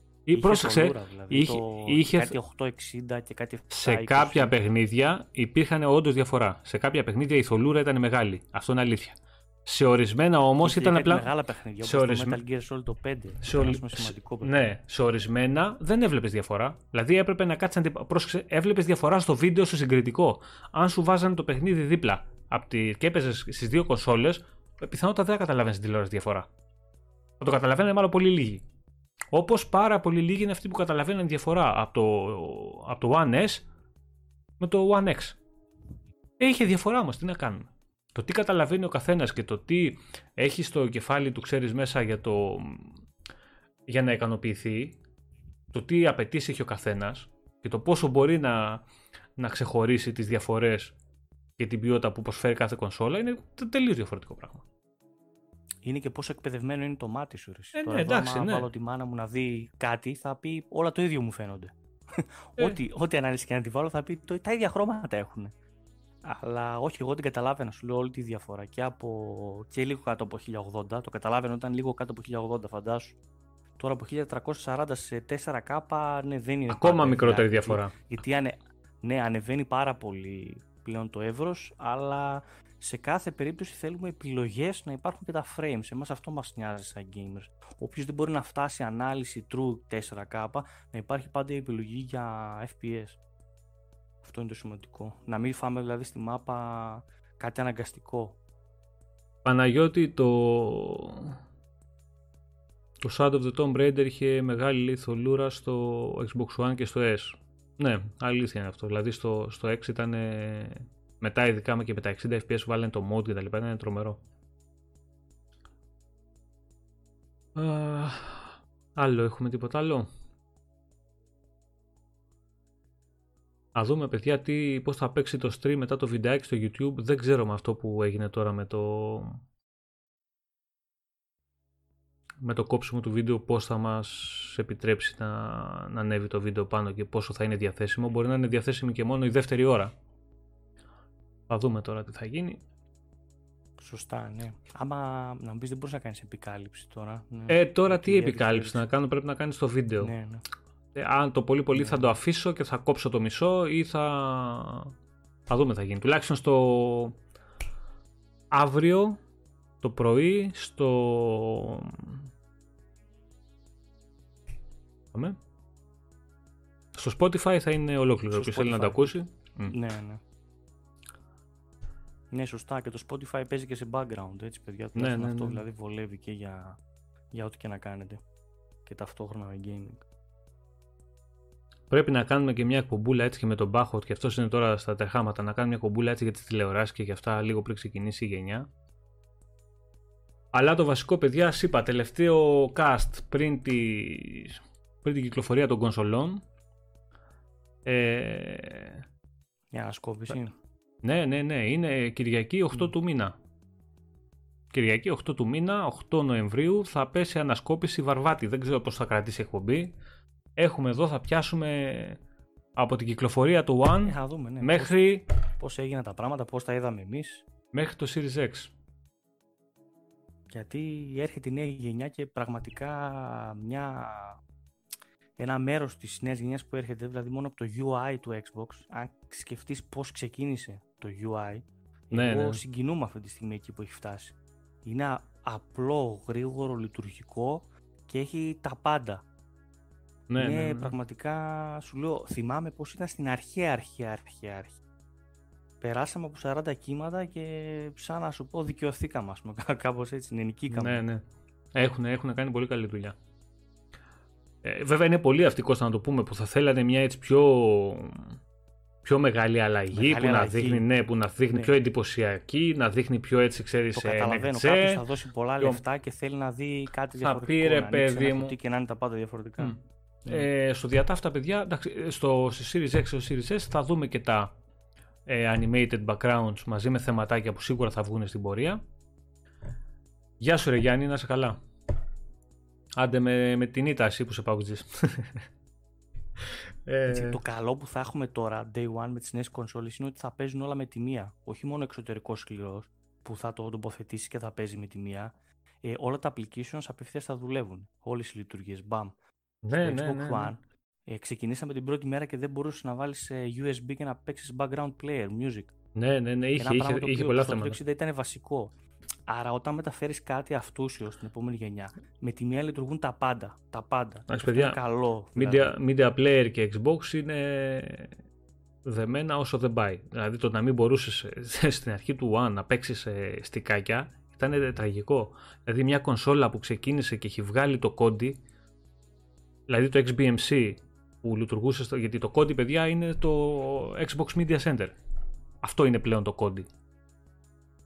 Έχει μετονομαστεί το Xbox Media Center που είδαμε στο αρχικό Xbox έχει μετονομαστεί σε κόντι που στην ουσία μιλάμε για το πιο πλήρες Μμ. media player μαζί με τα dons και μην τους πιάνουμε τώρα Ε, και να μην μπορείς στο One να κάτσεις να παίξεις τικάκια δηλαδή όταν κυκλοφορείς. Δηλαδή απαράδεκτα πράγματα. Δηλαδή, τα εγκλήματα Να που είχαν περιμένεις κάνει το στο update launch Που θα βγει. τα θα- εγκλήματα που είχαν κάνει στο, στο launch του One, παιδιά, πλέον δεν υπάρχει ούτε ένα. Ούτε ένα. Δηλαδή το launch των κονσολών, αν εξαιρέσεις το ότι δεν βγαίνει με κάποιον πολύ μεγάλο BAM τίτλο exclusive του Xbox, π.χ. όπως θα ήταν το Halo Infinite, αν είχαν γίνει, είχαν πάει όλα τα πράγματα όπως έπρεπε να πάνε. Αν εξαιρέσει αυτό, σε όλα τα άλλα έχουν κάνει τικ δίπλα. Είναι, είναι, είναι τρομερή δουλειά που έχουν κάνει. Γι' αυτό πρέπει να κάτσουμε και θα, θα το κάνουμε φυσικά. Να μιλήσουμε για το πού βρισκόταν το brand γενικότερα, το τι κινήσεις είχαν γίνει και το πόσα λάθη είχαν γίνει και το πώς έχουν καταφέρει μέχρι σήμερα να το γυρίσουν. Δηλαδή είναι τρομερό αυτό που έχουν καταφέρει μέχρι σήμερα. Ο κόσμος δεν το καταλαβαίνει. Όποιος δεν ασχολείται πολύ με το Xbox και δεν ασχολείται πολύ με τα της εταιρείας και με το πώς- τι έγινε και το πώς φτάσαμε σήμερα εδώ που έχουμε φτάσει, δεν μπορεί να το καταλάβει. Μιλάμε για, για αλλαγή τεράστια που δεν ξέρω, πιστεύω δεν την πιστεύαν ότι θα γίνει και ούτε μέσα στην εταιρεία. Να φτάσουν αυτή τη στιγμή εδώ που, που, βρι- που βρίσκονται. Λοιπόν, αυτά. Δεν νομίζω ότι έχουμε κάτι άλλο. Κλείσαμε δύο Εντάξει, ωράκι. Δεν κουράσαμε ούτε τον κόσμο. Ε, παιδιά, τώρα σας λέω ξανά ότι το βίντεο δεν ξέρω πόσο θα είναι διαθέσιμο και σε ποια μορφή θα είναι διαθέσιμο μετά στο YouTube. Μπορεί να κατεβάσω τα πάντα και να το ανεβάσω ένα απλό βιντεάκι απλά για να υπάρχει... Δεν ξέρω, θα δούμε, θα δούμε στη... αργότερα. Ε, στο Spotify αύριο όποιος θέλει να τα ακούσει θα μπορεί να τα ακούσει. Εμείς θα τα λέμε στη, στην ομάδα στο Facebook και σας ευχαριστούμε όλους που κρατάτε ένα επίπεδο. Εντάξει, μπορεί να έχουμε επιτρέψει λίγο τις τελευταίες μέρες λίγο παραπάνω έτσι ποστάκια με μέμες και ιστορία για το, για το PS5, για τη Microsoft κτλ. Εντάξει, κάνουμε και λίγο χαβαλέ, δεν θα σβήνουμε τα πάντα. Χωρίς να ξεφεύγουμε, μην ξεφεύγουμε και να μην κάνουμε υπερβολές. Εγώ αυτό θέλω. Και την πλάκα μας θα κάνουμε και το χαβαλέ μας θα κάνουμε και πειράγματα θα έχουμε. Μην ξεφεύγουμε. Μην γίνουμε ποτέ αυτά που κοροϊδεύουμε. Εντάξει, εγώ αυτό δεν θέλω. Ε, και σας ευχαριστώ όλους που κρατάτε ένα επίπεδο πέρα από την πλάκα και περνάμε πολύ καλά. Και αυτό το καταφέρνετε εσείς, Άμα όχι εμείς. ξεχάσαμε κάτι, ναι. Άμα ξεχάσαμε κάτι σαν απάντηση από το chat, ας το στείλουν στην ομάδα. Ναι, το ρε δούμε, παιδιά, να το ό,τι, βάλουμε ο- στα shows ό,τι για την γουστάρετε επόμενη το φορά. γράφετε μέσα, Εντάξει, άμα δεν προλάβουμε να το δούμε. το φτιάχνουμε εκεί και τα, τα μοντάρουμε όλα. Δεν, δεν χανόμαστε εδώ, θα είμαστε, θα είμαστε καλά, να έχουμε την υγεία μας όλοι και θα τα βρούμε αυτά όλα. Παιχνι, για παιχνιδάκια μιλάμε, παιδιά. Μην ξεχνάτε ότι μιλάμε για παιχνίδια. Δεν υπάρχει πόλεμος να πάμε να σφάξουμε κανένα, να σκοτώσουμε κανέναν άνθρωπο. Ήμαρτον. Για παιχνίδια μιλάμε. Ούτε τσακωμοί χρειάζονται, ούτε βρυσίδια χρειάζονται, ούτε τίποτα. Την πλακίτσα μας, το χαβαλέ μας θα κάνουμε, τα πειράγματά μας θα κάνουμε και μέχρι εκεί. Παιχνίδια είναι. Τίποτα σοβαρό. Αυτό. Λοιπόν, να είστε όλοι καλά, να περνάτε καλά, καλό υπόλοιπο Κυριακής και θα τα πούμε σίγουρα την επόμενη εβδομάδα. Μέχρι τότε, Facebook, Μαθούλα στο Facebook, στο site και όλα καλά. 65. Γεια χαρά σε όλους. Καλό βράδυ παιδιά, να είστε καλά.